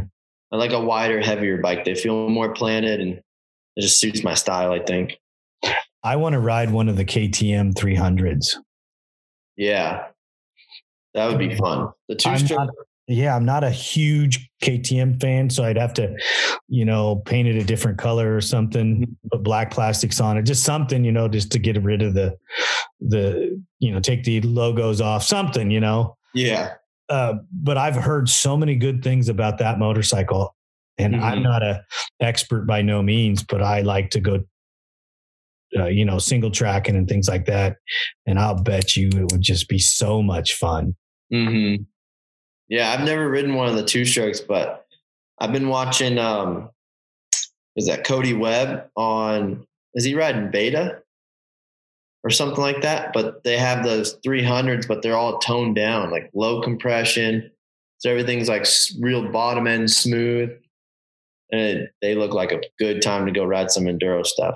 Well, I, I don't even know who it was. My buddy, Rafael Sonic in Poland, is friends with the Polish guy that rides mm-hmm. the K T M, uh, like the enduro cross stuff. Yeah. And I forget the guy's name. I apologize, you know, for, for all the fans, don't hate me. Um, but the guy's phenomenal. He's like dominates the sport mm-hmm. and he can ride the thing like a trials bike. Yeah. Up straight faces, bouncing from spot to spot, keeping his feet on the pegs, you know, just like the, like Graham Jarvis or something. Um, I'm not sure. I don't remember his name. Uh, He's on a Husky, but that dude's gnarly. Well, this guy's on a, this guy's on a K T M and been on a K T M for years. Okay. They had a big stadium race in Poland, um, a couple years in a row and he won it. Um, there was a lot of the, the Americans were over there. Just everybody was over there. And, mm-hmm. and, um, I guess it paid a bunch of money, you know, yeah. It's the only way you're going to get anybody there to good to go to, to go. Yeah. Poland's an awesome place. If you ever get to go on vacation there, go in the, go in the warmer season and mm-hmm. it's a beautiful country, you know, and the people are awesome. Mm-hmm. I've been many times and I like it, but, uh, What, uh, what do you think the biggest focal point you're looking at this year for each class to get yourself uh, a little, a little lower number? A lower number on the bike? Both. Okay. Um, on the quads, I want to win. I want to, I want to win at least one round this year. I think I could do it. I just got to get to the right track and everything's got to align, but I think I could do it for sure. And then um, on the bikes, I want, my goal is definitely get a top five on the bikes. I think I could do it as, as long as uh, mistakes are minimal and I just keep up on my training that I've been doing, a little bit more mountain biking, stuff like that. I think I'll be able to get up there. Have you, um, do you think that your mental focus is changing riding the two classes? Um, I notice mentally, I don't get as messed up on the quad as I do the bike. I don't know if it's new and it's like extra fun or something, but I, th- I feel like I have a little bit more focus on the bike or the quad. Sorry. Um, but I've been racing with earplugs now. And I feel like that's been helping the mental side of the race where I'm not paying attention to anybody that's around me. I don't have, I don't hear anybody. It's just me and the, in the hum of the bike. And I'm just out there doing my own thing. And I feel like that's been definitely helping the mental side on both, but more on the bike as well. What, what keeps you less focused on the, on the two wheeler? It seems to me like it'd be the other way around because it's, it, it's so much easier when, you know, your, your window for mistakes is smaller. Mm-hmm. Uh, I just, um, the quad, let's see, the two wheeler, I've been doing it for longer. So I feel like I should be doing better, but I'm doing better on the quad than I am on the bike. So I feel like mentally I'm like, well, what the hell? What am I doing? Like you, you should be able to, you should be able to do the same results on both, but I know I can't, but I feel like that's why I feel a little mentally stronger on the quad. Cause I know where I'm at on the quad versus where I'm at on the bike. Well, let me ask you this, not to put you on the spot or try to be a psychologist, but when you say you can't, isn't that setting yourself up for failure versus saying I'm going to do better and I'm going to put myself in the top five. I'm going to put myself in the top four. I'm going to put myself in the top three. You You're know? right. You're right. I I shouldn't say I can't. I, I've watched you ride. Mm-hmm. And and I've watched you ride for a number of years, long before I knew really who you were. And I don't understand when you say you can't, why you can't, because you have skills, mm-hmm. you have talent. Put it all in the same box and you'll run farther up the field than you think you will. It, it just, my, my vision of you, it's just like on the A T V. You already know that I think you can win on the A T V. Mm-hmm. You know, I believe that if your program changes around a little bit and you get a little bit different guidance, I think you'll be on top of the box in no time. Mm-hmm. Um, Bo, don't take, I don't want to take anything away from Bo or Mike. Those guys are both phenomenally fast guys. Yeah. But you have skills and you have to put them in the right place with the right players in the right boxes at the same time. Mm-hmm. And you're going to win. And I think that, I think you do the same thing with the bikes. Um, you've already changed the, to the Yamaha, which you like. Yeah. Uh, you're making changes, I think, all the time based on our conversations mm-hmm. to improve. So if we focus a little differently and maybe step away from the, the trees and look at the forest, mm-hmm. we'll be able to see the answer to the riddle and, and get ourselves out in front. I'm trying not to be a psychologist. I'm trying to, yeah. trying to make a conversation out of it. Not talking, but you know, a little bit of different perspective from it or at it. Maybe I see something in you that you don't. Mm-hmm. I mean, you've been racing a motorcycle for a long time. Yeah. And, and I'm watching a young kid with talent, um, holding himself back, you know, why are you throwing mm-hmm. the anchor, dude? Pull the thing in and put it back in your pocket and go do it. Mm-hmm. You know, I yeah. mean, there's no reason. The only reason that guy in front of you is beating you is because you're letting him, you know, I mean, it's the same with the quad. If your quad holds together, the only reason that guy beat you is because you let him beat you. Yeah. You made mistakes in the beginning, or you didn't push, or you didn't take the right lines, uh, or you were sleeping in the beginning of the race and you ended up running in the running fourth or fifth when you should have been running up front the whole time. Mm-hmm. It's just my perspective. Yeah. So you'd have to, uh, you know, do your own mental evaluation on it and, and see where it goes from there. Yeah. No, I agree. I, I definitely need to, I'm going to try to find a way to look at it differently to get around the weakness I think I have and push forward a lot harder. Well, sometimes you got to trick your own, your own mind. Yeah. You know, I mean, mm-hmm. sorry to say, but we're all, we're all a little off, right? Oh yeah.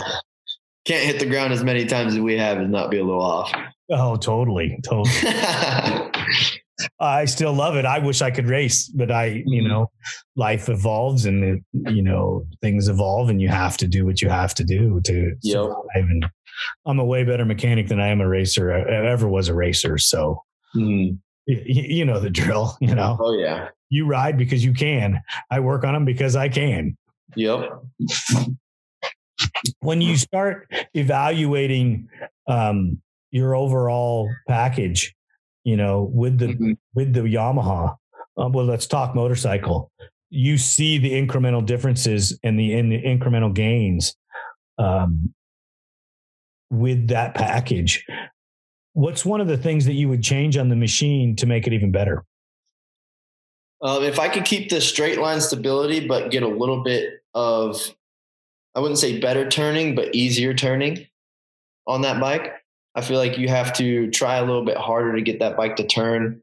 Like on the Honda, when the Honda would kind of just fall into ruts and would want to turn, but it wouldn't want to go straight as stable. So if I get a little bit better turning out of the Yamaha, I think that bike would be a full package for sure. Is it suspension related or, or chassis related? Um, I've been trying different suspension settings like sags and stuff. And, uh, I don't know if you know Chris Kiefer, but I've been talking with him a little bit and he told me to try um, a higher sag because I was running the same sag number I was on the Honda, and the Yamaha is way different. So he was giving me some pointers and stuff like that on what he's learned. And then he works with, forget the guy's name, but he does all the testing with Yamaha, and he was, they were giving me some settings to try too. Have you called Dustin yet? I've talked to Dustin a couple of times, but I was asking him some quad questions. He's a pretty good bike rider too, man. Oh yeah. Yeah. I remember watching him like, dude, how does he ride both? That's crazy. Well, now, you know, yeah. In your, in your A T V package, what are the things that you think that you need to work on the most to get you in the winner's circle?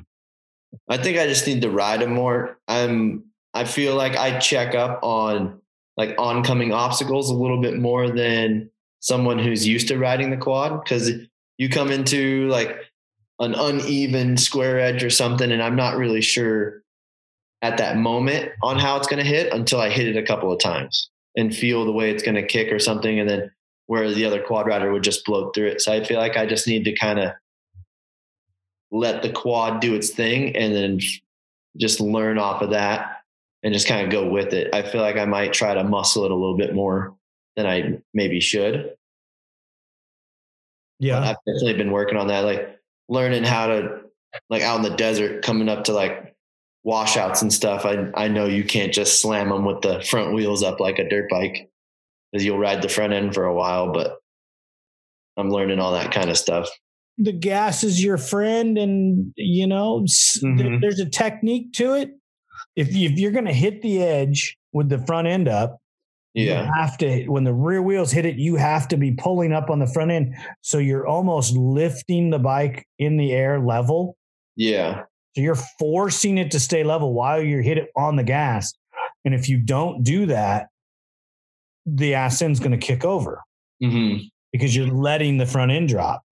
And if you get out of the gas, you're going on your noodle and there's just no stopping it. Yeah.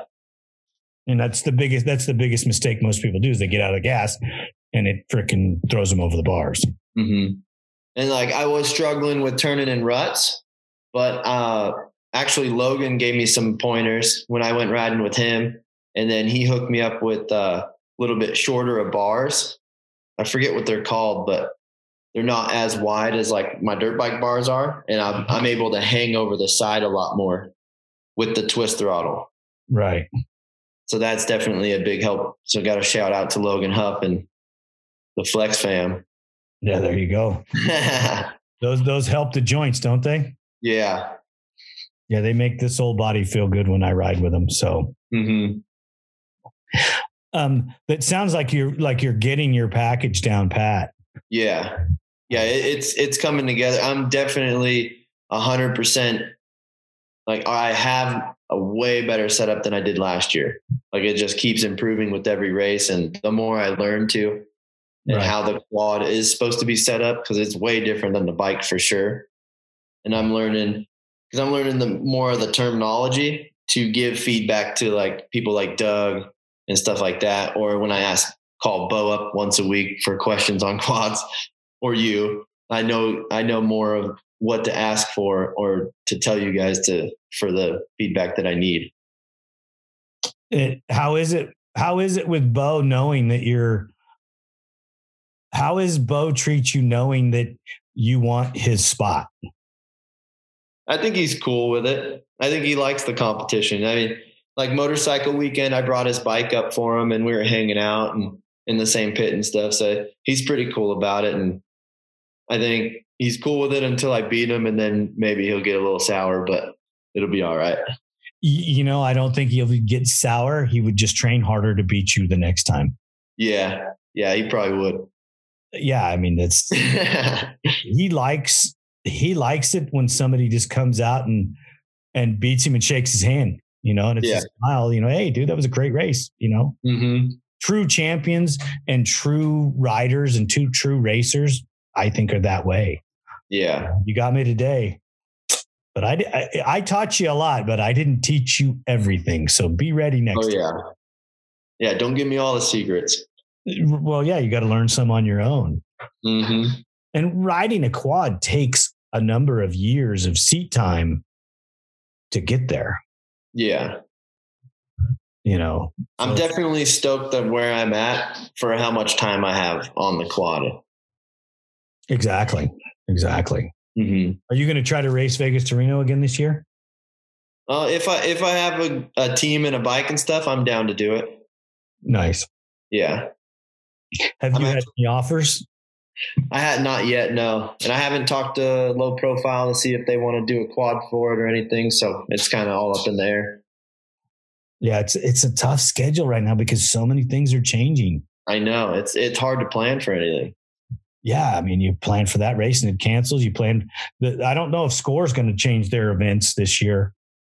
Yeah. Cause I was signed up for a couple of events last year to go race. I've never raced in Mexico before. And I was going to go down there and do, I think, San Felipe and the five hundred. And then they ended up changing all the dates and they fell on different weekends. I already had stuff going on, so I had to cancel on it. And it was a bummer, but I mean, it is what it is now. Well, if you get to go down there and you go to Valley T, mm-hmm. you have to have tacos. Okay. Have to. It's a must. Yeah. They're some of the best tacos you'll ever eat in your whole life. Valley T. Valley T taco stand. Uh, whoever you go down there with knows what I'm talking about. Mm-hmm. And they'll drive you right to the place and you'll be like, uh, do we have to leave? You guys got to-go boxes? you, no, they don't. They just give you a plate and you eat them while you're driving. And it's just, yeah. uh, it's awesome. I, I miss racing in Mexico because there is just, there's nothing like the experience and you can't even put it into words. Yeah. You know, the people are awesome. The place is awesome. The food is awesome. And you get to, it's almost surreal. I, I raced down there one time, got to race, but being a, uh, uh, building the bike and taking it down and having a team and working with a group of guys. Um, it, I don't even know how to put it into words. It's so surreal when you are in the moment down there. Um, mm-hmm. It's like nothing you've ever experienced. Um, you may, it may be totally different for you because you're being a racer, um, and being a high level racer, uh, it may not be the same experience for you, but you, when you get that opportunity, you got to do it. It's just yeah. like the Vegas to Reno thing. You got to do that whole race. And when the, the thrill you get finishing Vegas to Reno is, oh yeah. And this year they're starting in Reno and racing to Vegas. Oh, really? I didn't know yeah. that. Yeah. So I was like, damn, dude, you got to make sure you have a solid bike for that. You drive all the way to Reno. You got to do the whole drive home no matter what. Well, you know, if you're already coming that way, it's not near as bad, you know. Yeah. Drive all the way back to Vegas. That, yep. That's pretty cool because it's the first time they've ever done it. Yeah. I've always said, like, it would be cool if they raced us there and then, like, we get a couple of days and race back, but racing back will make that drive home a lot better. I know. I wanted them to just stricken turn around the next day and start us back. Yeah. You know, if you didn't get to the finish line yet, you too bad. We're starting the race. Be look, be look out, mm-hmm. you know, or have a different path, you know, um, because there's so many cars and trucks coming.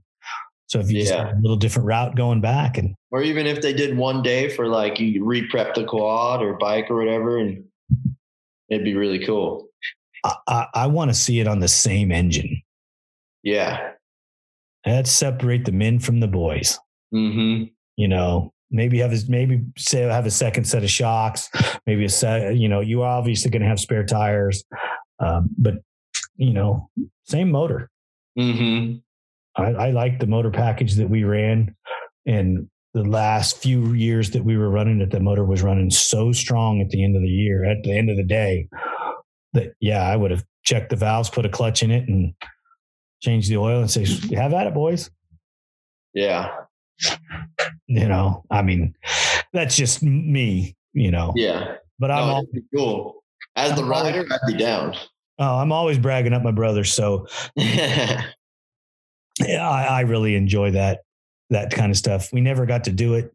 Um, we raced to, to Cabo a couple times, which or Capo or, or Cabo or La Paz. I mean, that, mm-hmm. those are fun. If you get to do one of those, you should do it on a bike or a quad. Yeah. Is that in Mexico? Yeah. Okay. It's you start in Ensenada and you go all the way to La Paz, or you go all the way to Cabo. Oh, wow. Yeah. That's a good one. The one where we went to Cabo, we stayed up all night, raced all day, stayed up all night, and got to Cabo like ten o'clock at night, the, the second night. Oh, wow. Yeah. I was dying. Mm-hmm. So I was so tired, you know, and then we get to the finish line and I was wide awake. Yeah, of course. Yeah. Now you can go to bed. Well, yeah, I think we went out and had beers. Well, I don't drink, but the, one, a group of us went out and, you know, they had some beers. I had a couple sodas and I think we got some tacos and then we went to bed. Had to cap it off. So we've done a lot of back and forth talking and wish list dreaming and, and stuff. When you talk to other riders about transitioning from a motorcycle to an A T V or the differences between the two, what are the, some of the biggest things that the tips that you could offer? Because I know that I know that there's other motorcycle guys looking at what you're doing and watching you. Mm-hmm. You have a pretty big following of, of social media people. And I just have a feeling that there's other guys in the works or possibly desert racers that are looking at, at the transition. The the transition from the motorcycle to quad, I don't think it's too big of a deal. Um, if you bring good form from a dirt bike to a quad, I think that you're already starting on a good platform. Um, there's definitely things that you're going to have to take, whether you want to do the thumb throttle or the twist throttle. And now it's a quarter turn throttle. So that makes it a lot more touchy for sure. Um, And then I think just riding it like a dirt bike is good, but you have to get it set up for that. Uh, going from the quad to the bike, I think would be really hard at first, but then eventually you'll get into it. Just because I know if I ride the quad for a weekend and then I hop on the bike, that first little ride, I'm like, oh, whoa, I got to like balance a lot harder and pay attention a little bit more. You can't just slide around corners as easy, but, and then it just comes, it eventually comes back to me in a couple laps and then it's not too big of a deal. But, um, transitioning from the motorcycle to the quad is, it's a fun transition. You get to go do stuff that you don't usually get to do on the bike. So it's, it opens up possibilities for sure for different types of fun. And then I crash a lot less on a quad. The bikes, you'll make dumb little crashes and wash out the front end or something. And then the quad, I mean, I almost tip it a lot because I'll overturn and then ride the two wheels on the outside or something. But you just, I get lucky and correct it. I think uh, in Prim, Spooner seen the whole bottom of my quad for about twenty feet once, but I saved it out through some bushes. Um, So it's, it's, but it's a different respect going from the bike to the quad. You have to respect different things than you would on a bike.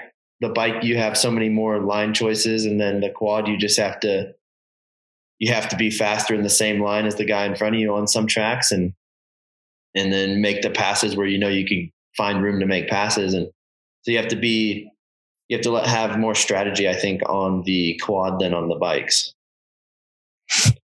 One of the things that um, I wanted to ask about was being a professional motorcycle cycle racer, mm-hmm. um, looking at a couch and laughing at the quad guys. What do you think now? I definitely have respect for the quad guys. Uh, the quads are gnarly. And if you watch the guys that have been riding them for a while and they hit jumps and they'll go sideways and all toppy-turny on it and wheels not level. And I'm like, dude, I don't like that. I like when my wheels are nice and level. And I mean, they're comfortable on that. And it's, it's cool to see like someone like Bo just go rip through a section and be like, like you watch them through it and like, I could do that probably. And then you try it and you're like, oh, it's way gnarlier than it looked. Cause he just goes through the rock section uh, just so easy. I walked some of the pro sections with him and he's all, oh, I'll just throw my tires up on that corner and then I'll dip over around this rock. And I'm like, that's not what I was looking at. Well, you're talking about a seasoned veteran. Oh yeah. You know, and a, and a, and a nine-time champ.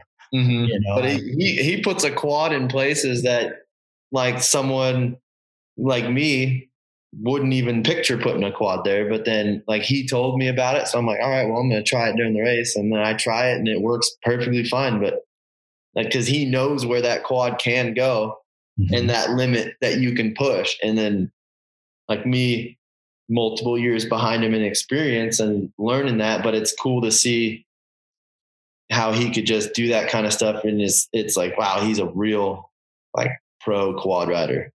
Right. Seasoned veteran. Mm-hmm. So when you talk to your motorcycle guy friends or the motorcycle guys, um, and they talk, then they talk trash about the quad stuff. What do you say to them now? I'm like, dude, hop on it. It's over. I'll bring, I'll bring it to the next round. You can do a couple laps. I'll ask Randy. And usually all of them say, hell no, I'm not hopping on that thing. Well, yeah, because they want to talk trash, but they don't really, they don't want to put their money where their mouth is. Exactly. Yeah, the, the quad definitely intimidates a lot of people. And, and I mean, I'll let them ride it if they're there and they got gear on. Like, go ahead, hop on it. I've let uh, me and this kid in Havasu ride together a lot. And we've been riding together since I started riding off-road. Actually, his family got me into it. And uh, and we did a race out at our local sand track just um, out in the desert. And he's all, there's no way you're beating my lap time. There's no way. So I let him choose the track and we did an hour race. And then the last two or the last lap of the hour race was the lap time that I had to beat him. Mm-hmm. So he chose the track that was all single track through all this sand whoops and stuff like that. And I ended up beating him by like five tenths of a second. And I was like, I mean, both tires out in the bushes, just getting wild on that thing. But yeah, I was, and then I let him go do a, he couldn't even finish a lap on that track. It's like, dude, I don't know how the heck you even stayed on that thing. It was the funniest thing ever to watch him try to ride it. Overcompensation. Oh yeah. Just like, I thought he was going to be on the ground in the first ten feet of him riding that thing. It was, it was so funny. But yeah, he's like, it's like, dude, I don't understand how you ride that. It's so different. And so there's so much more going on. And it is the ride, like on a dirt bike, you go around the sand track and it's ten times as smooth than it is on a quad. Yeah. Yeah. If you know the, what line to take. Yeah. I'm a quad rider riding a motorcycle. I'm taking the quad line. Yeah. Oh, you know, but there's just like, I mean, you got four tires pushing you around instead of just the two or maybe even one if you're riding the whoops, right? You know, and it it's just it's that much more work, but it's a totally different fun too. Do you think that the the training from riding the quad is helping the dirt bike, you know, like your endurance and your conditioning? I do. Yeah, my upper body strength from the quad has definitely helped me on the bike. And me and Bo were talking about that when he used to race uh the dirt bikes, and then he would go or no test dirt bikes, but he was racing quads. They'd he'd come back after a couple of months and his lap times would be way better. He's all, dude, I could throw the bike around because I'm riding the quad right now. And then I noticed that my upper body just getting way stronger just because you do have to use your upper body a lot more on the quad because you, you got to push it down and get traction and, and all that kind of stuff. So it's definitely, it, it brings more strength and, um, and cardio really into the bike stuff. Right. Right. So the endurance level goes up. So your overall performance on your bike is improving because of your A T V riding. Yeah. That's, and you never expected that, did you? No, I thought the quad was going to be easier for sure, but it, I thought it was going to be easier in some ways, but harder in others. Like jumping was definitely harder, but I was like, it's, it's a quad. It can't be that bad. And then you get on it and you're like, oh man, this is a total different animal, but they end up being cross training for each other. So they kind of work. They don't work against each other. They work with each other, the bikes and the quad. If you're sketched on a jump on your two wheeler, would you jump it on your quad to feel it out? Or is it opposite? Would you jump it on the two wheeler to feel it out for the, for the quad? I'd jump it on the two wheeler, feel it out for the quad. And do you, do you know most of the courses that you're going to in Works so that you already have an idea about how the jumps are? So you, you just automatically jump them. Yeah. Well, I, I got, uh, my first race on the quad was in Taft. So I had to, I had to learn how to jump that race. There was a bunch of jumps out there. So, but luckily the jumps in Taft are pretty square and they're not, they don't have too many kickers in them and stuff. The worst one is that starting line double tables. Mm-hmm.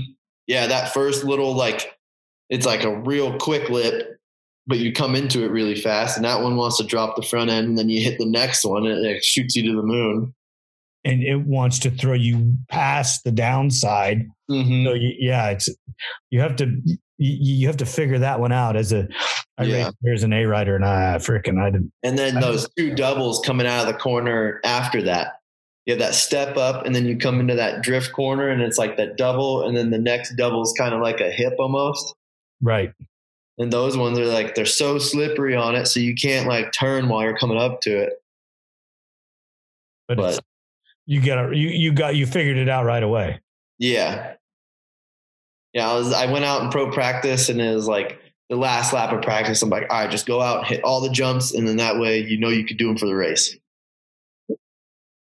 And how did you monitor the speed? I mean, I know you'd never jumped a quad like that.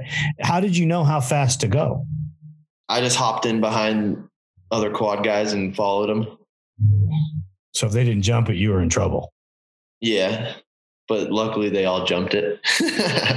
I just tried to match the engine tone and just, I was like, all right, well, here it goes. Wow, that's crazy. I know when I was riding and Doug wanted to teach me how to do a specific jump, he said, follow me. Yeah. No, I'm not going that fast. And well, then you don't want to jump the jump. Mm-hmm. That, then I don't want to jump the jump. I'm not, I'm not doing it, you know? Yeah. Every time someone says, follow me, I'll follow them. And then I'll just go a little bit faster off the lip. Wow. That's crazy. That's so crazy. You're killing me. I think it's, I think it's awesome that you're transitioning like that, but I really believe that there's, there's other motorcycle guys watching you.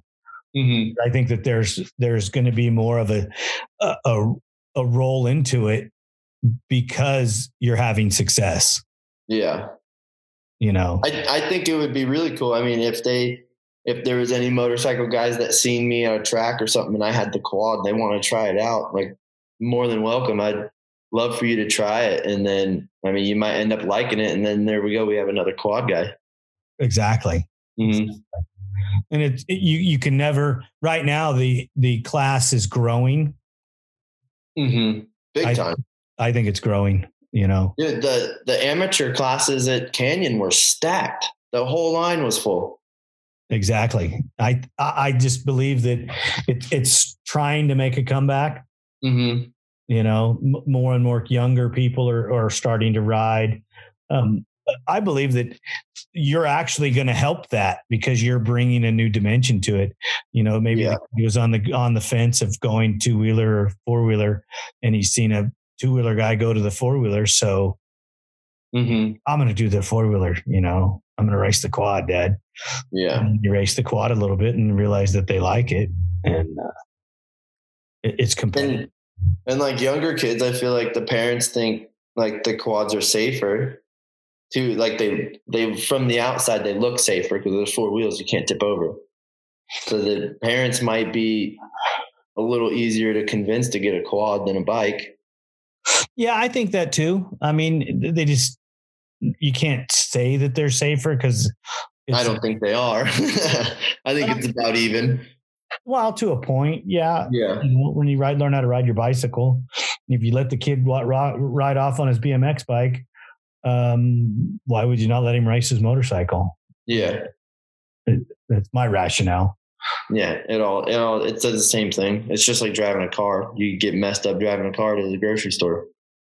It, well, there's more car accidents than there are plane fatalities, but people are scared to fly, but they jump yeah. in the car and drive to the store every day. Mm-hmm. Go figure, right? Yeah. And racing, if you look at the statistics, racing is safer than trail riding. Yep. Because the amount of injuries that happen are mostly in when you're practicing or when you're out play riding with your friends, mm-hmm. because you're not as focused. You're not as intense. Yeah. You're looking around, you're messing around with your buddies. Exactly. Exactly. And, and you're not on a, a controlled course or environment. There could be a side-by-side coming the other way down a wash or a new rain rut that you didn't know on the backside of a hill, and you come over it faster than you should. When you ride out there at Havasu, because you guys have so many U T Vs, mm-hmm. do you have any issues with your training where you train with the U T V stuff? Yeah, I've had to stop riding a couple of my tracks. Um, I had this one track up in some hills, and it had like great jumps where you could just float down these hills and all these crossovers and stuff. And I came over at one time and jumped over the hood of a side-by-side coming up the other side.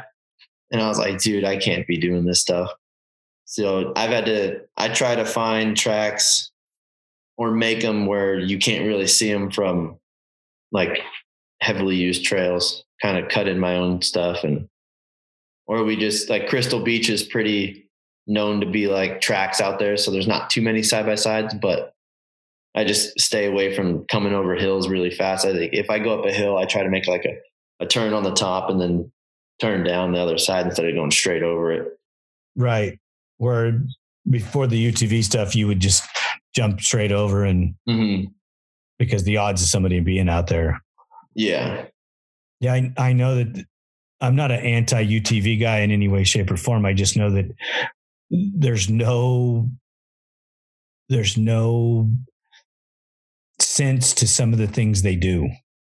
Well, they're not, they're not racers in them most of the time. They're just the everyday people that get a side-by-side and then they, they want to go out in the desert and they don't know, or they don't have the common sense of there's also other people out here that aren't doing exactly what they're doing. Right. And they're in a cage, so they feel safer. But it's just, it's, I don't know. It's, it's a weird subject, I guess, because they're fun, but then there's, they do, I don't want to say mess up a lot of stuff, but they're in the way sometimes for sure. I didn't say that, you did. Yeah. Well, I mean, we're, we're out there practicing and then you see a group of side-by-sides and they'll just like, they see us riding. So they feel, or I don't know if they feel like they need to, but they usually always come towards us. And I'm like, dude, this, so we got to practice, like stop our sprint laps and stuff like that and wait for them to get off the track or go ride another track because they decided to do figure eights right there or something. Yeah. And they have no idea what you're doing or who yeah. you are. They don't even care. No. Wow. That's crazy. That's crazy. Like if you oh. go out to the desert, uh, you do see like a lot where the single tracks will start for dirt bikes and then you'll see all the side-by-side marks where they're getting stuck and having to back down the hill because they think they can do the single track. Yeah. Nice. You know, four-wheel drive Jeep if you want to climb that mountain. Yep. So let's, let's leave it with some advice for the youth. If I had advice for either quad or dirt bike, um, definitely take care of your parents because they're taking care of you. I think uh, I I don't like when I see racers or anybody giving their parents crap when they're dropping money on stuff. I mean, it, bikes are expensive, gear's expensive, gas is expensive to get to the track. Take care of your parents and they'll take care of you. Um, second is hard work is never underestimated. If you, if you can put more work in than the other guys, it's going to pay off in the long run. So put your head down. It might not be working out now, but it'll work out later. And maybe I got to take my own advice as well. But, uh, well, I will.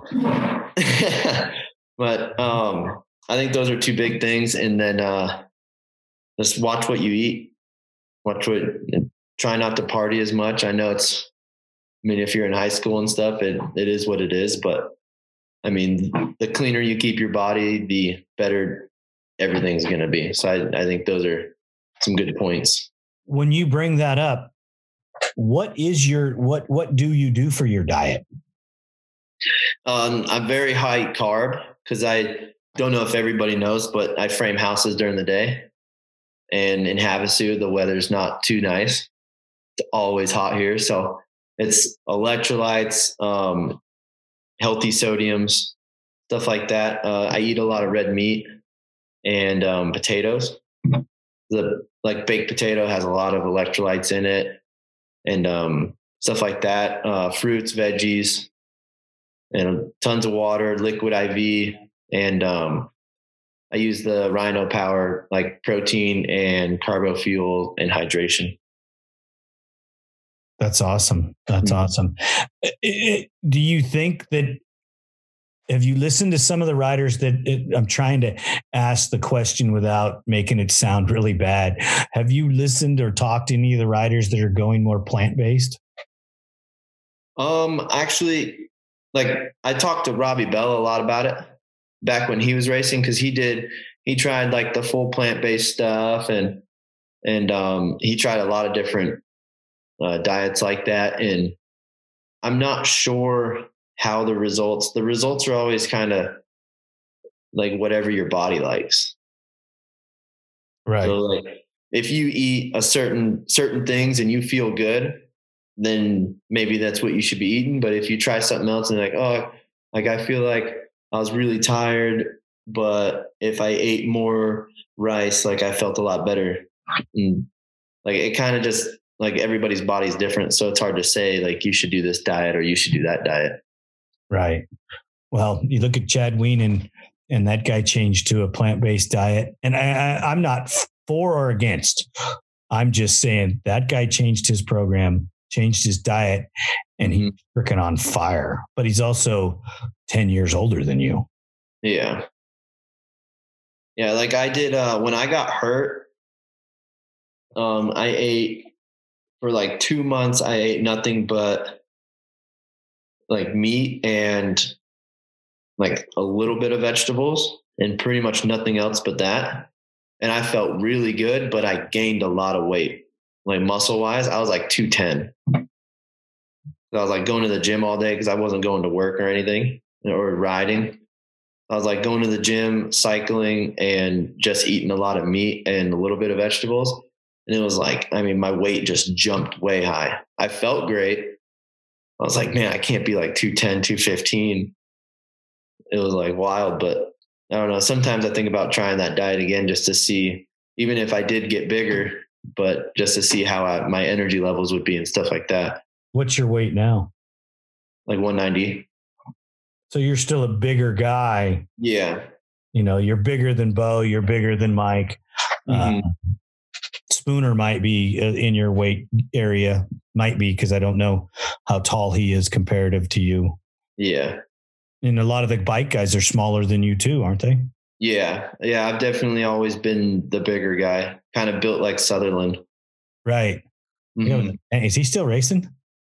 Um, I, he's been having issues with that arm healing. It was like, every time I talk to him, he's like, oh, I'm going in for another bone graft, 'cause that one didn't take. And, but I think it's finally, I think it take, and, uh, I seen he rode a little bit, but he hasn't raced in over a year. I know that. I know that. Uh, do you follow MotoGP at all? A little bit. Mark Marquez broke his arm. Mm-hmm. And he got an infection. Uh, he tried to come back too soon. Then he got an infection, and they just did a bunch of, uh, stopping the infection and did another surgery. And he's trying to come back for the season opener in April. But he hasn't been on a bike in a year.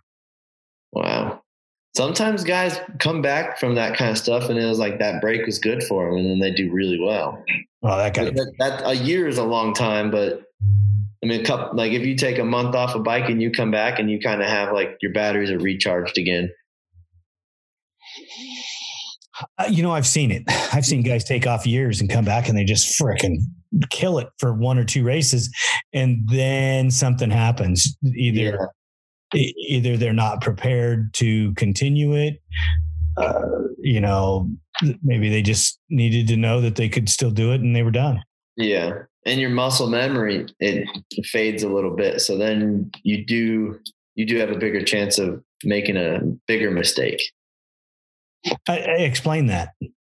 Uh, I like keeping, keeping your senses sharp. It's just like anything, like shooting a gun or riding a bicycle, dirt bikes, quads. If, if you don't do it a lot, then you, or I should say, if you do it a lot, you almost don't have to think about it. But then when you stop over time, I feel like you might lose that, the sharpness and quickness of a reaction. Like, oh, hit a rock, it kicked out. Like your body, you don't have to think about bringing your bike back because your body already took care of it before you can even get to that thought. But if you haven't done it in a long time, then you might have to wait till you get to that thought and it'll be too late. You're already on the ground. Right.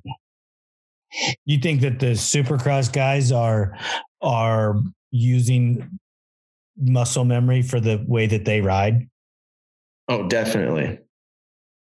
They go ride tracks and they just, they put down laps and all their tracks are built, not the same, but I mean, all those jumps are, they're eighty feet, they're sixty feet. And then they have those same size jumps on the track, on their practice track. So they know what they have to do. They know their speeds. They know where they need to shift. And then I think like come race day, it's just different lines and who's got quicker timing and or better timing and stuff like that. When, when you think traditional motocross, you know, and this will roll into my question for off-road. When mm-hmm. you think traditional motocross, do you think grooming the track is part of that? Traditional motocross? Yeah. Like start the day with a fresh track and then let it break down throughout the day.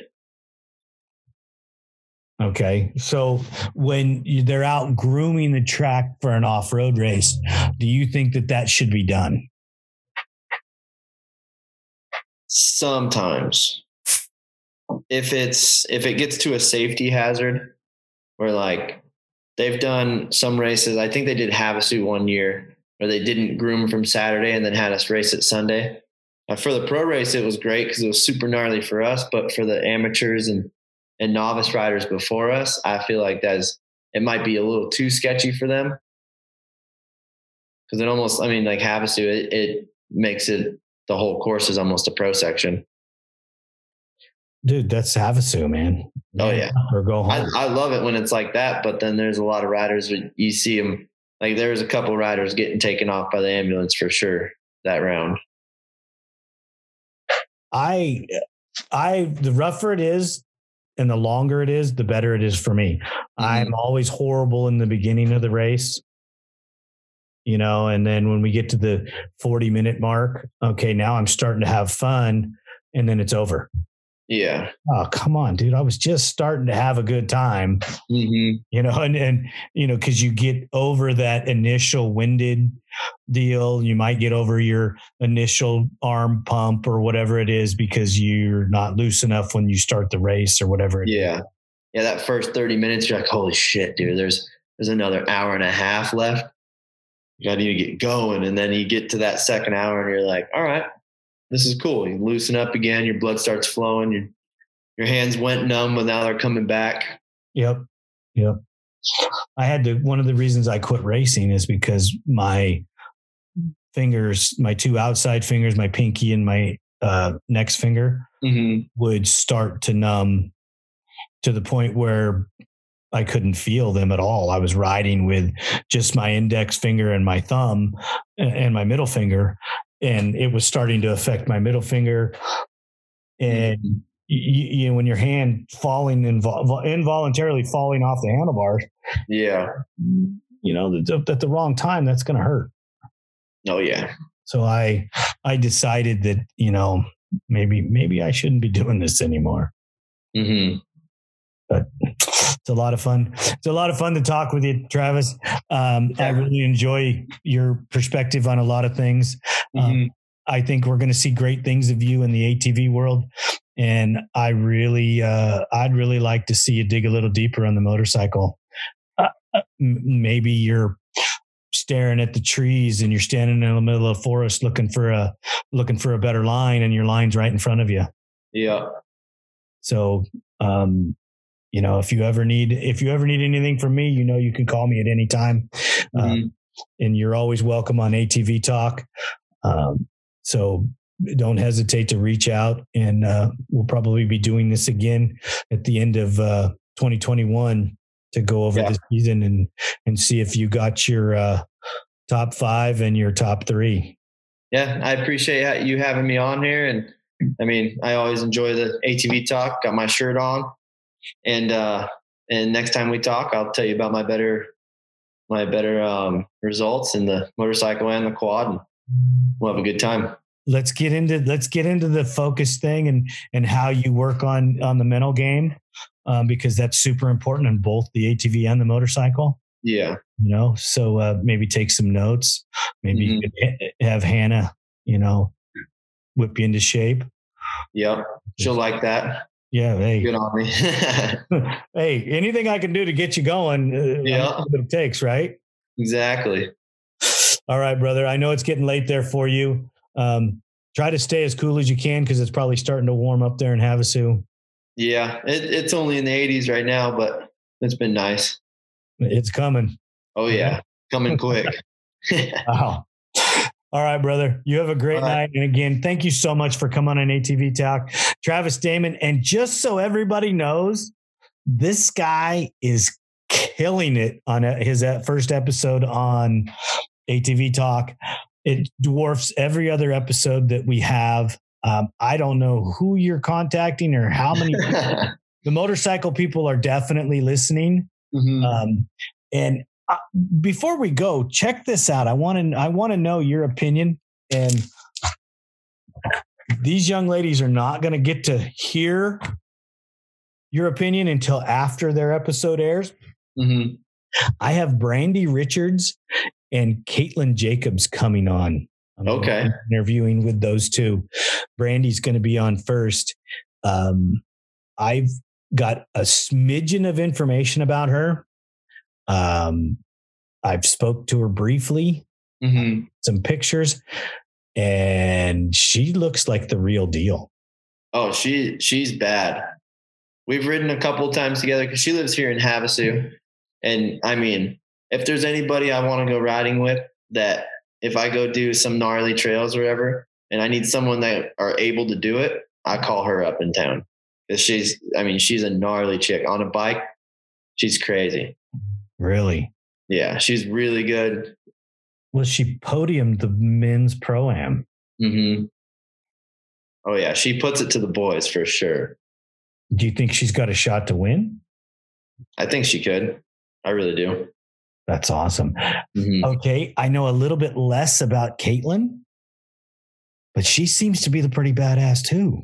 Oh yeah. Caitlin's cool. And she has improved over the last couple of years. She's improved big time. And I believe she just got on that R P M K T M. Yes. I'm talking to her dad at the track, and I mean, they're stoked about that. And she's looking really strong on the bike. And every, every time I see her race, she's getting further and further up into the class. And she races a lot of the two hour races. I always see her out there. And I mean, she's on the bike, she's going, it, it takes a lot to step it up and go get into that two hour class. Well, I have those two young ladies coming on from the bikes. Um, mm-hmm. Not because they're on bikes, but because they seem to be excelling where they're not supposed to be excelling, mm-hmm. you know? I mean, I don't know how Caitlin's doing in the boys class, but um, I, I, I, my fault for not doing my homework. But uh, when I saw the post from on Brandy, I reached out to Randy immediately and said, "Hey, I gotta freaking talk to this gal." Yeah, and he thought I was kidding. Well, she's a she rides a two wheeler, and I go, "I know." but she podiumed in the Pro-Am class. Mm-hmm. You know, that's beating some pros also. Yeah. You know, so she's got to be doing something right. Mm-hmm. Yeah, she's she's doing good. I mean, I I work out by the sand track sometimes, and I could hear her during the week. She's always out there putting motos in. And then every time I ride my mountain bike, she's out in the desert on her mountain bike. So she's always just working, working, working.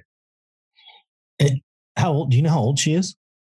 I don't know. I think she, I want to say she's twenty, twenty-one, twenty-two. Mm.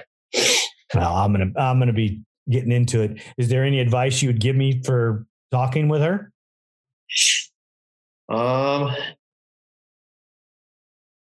let's see. Well, that is, ask her, ask her about our trail ride.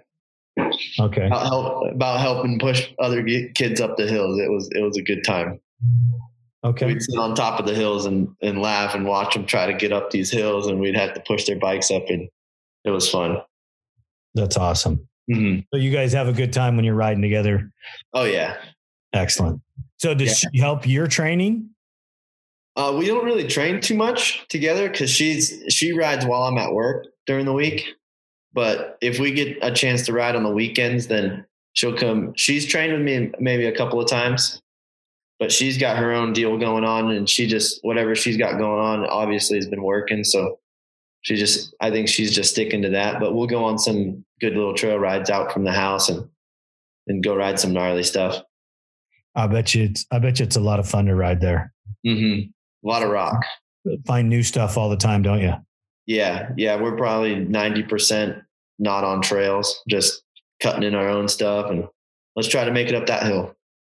Nice. Mm-hmm. That's awesome. Uh, one last thing before we get off. Um, any other motorcycle guys that want to come and talk to me, I'd be more than glad to. Okay. Because I'd like to, I like to get the different perspective of what they see and, and how they think of things. And, um, you know, it, it's not every day that a motorcycle guy will sit down with a quad guy and, and tell him what he thinks. So yeah, any of your buddies that uh, in the motor in the pro class want to talk to me, you know, just hook me right up and, and, okay. and get them on the show and, and get their perspective on racing, works, and motorcycles, and, and what they think of, what they think of the couch. Mm-hmm. Yeah. And then I'll you got to go out and wax them. Yep. Awesome. Yeah. Travis, thank you again for coming on A T V Talk. Please thank Hannah for letting me eat up her evening with you. I know that as busy as you are, she probably doesn't get you as often, and me taking the time doesn't, uh, doesn't help things. Yeah, it, it, she'll, she'll be fine. So we've had a good talk here. Um, thank you for recapping your, your season with me. Um, make sure you tell me how things are going in the future. If you have any updates for us, please, you got my, you have my cell phone number, you have my email. Don't hesitate to reach out. The team here at A T V Talk would love your feedback. Please email us at hello at atvtalkpodcast.com. Brought to you by Take-Two Custom Tees, screen printing experience that is dedicated to quality and customer service every time.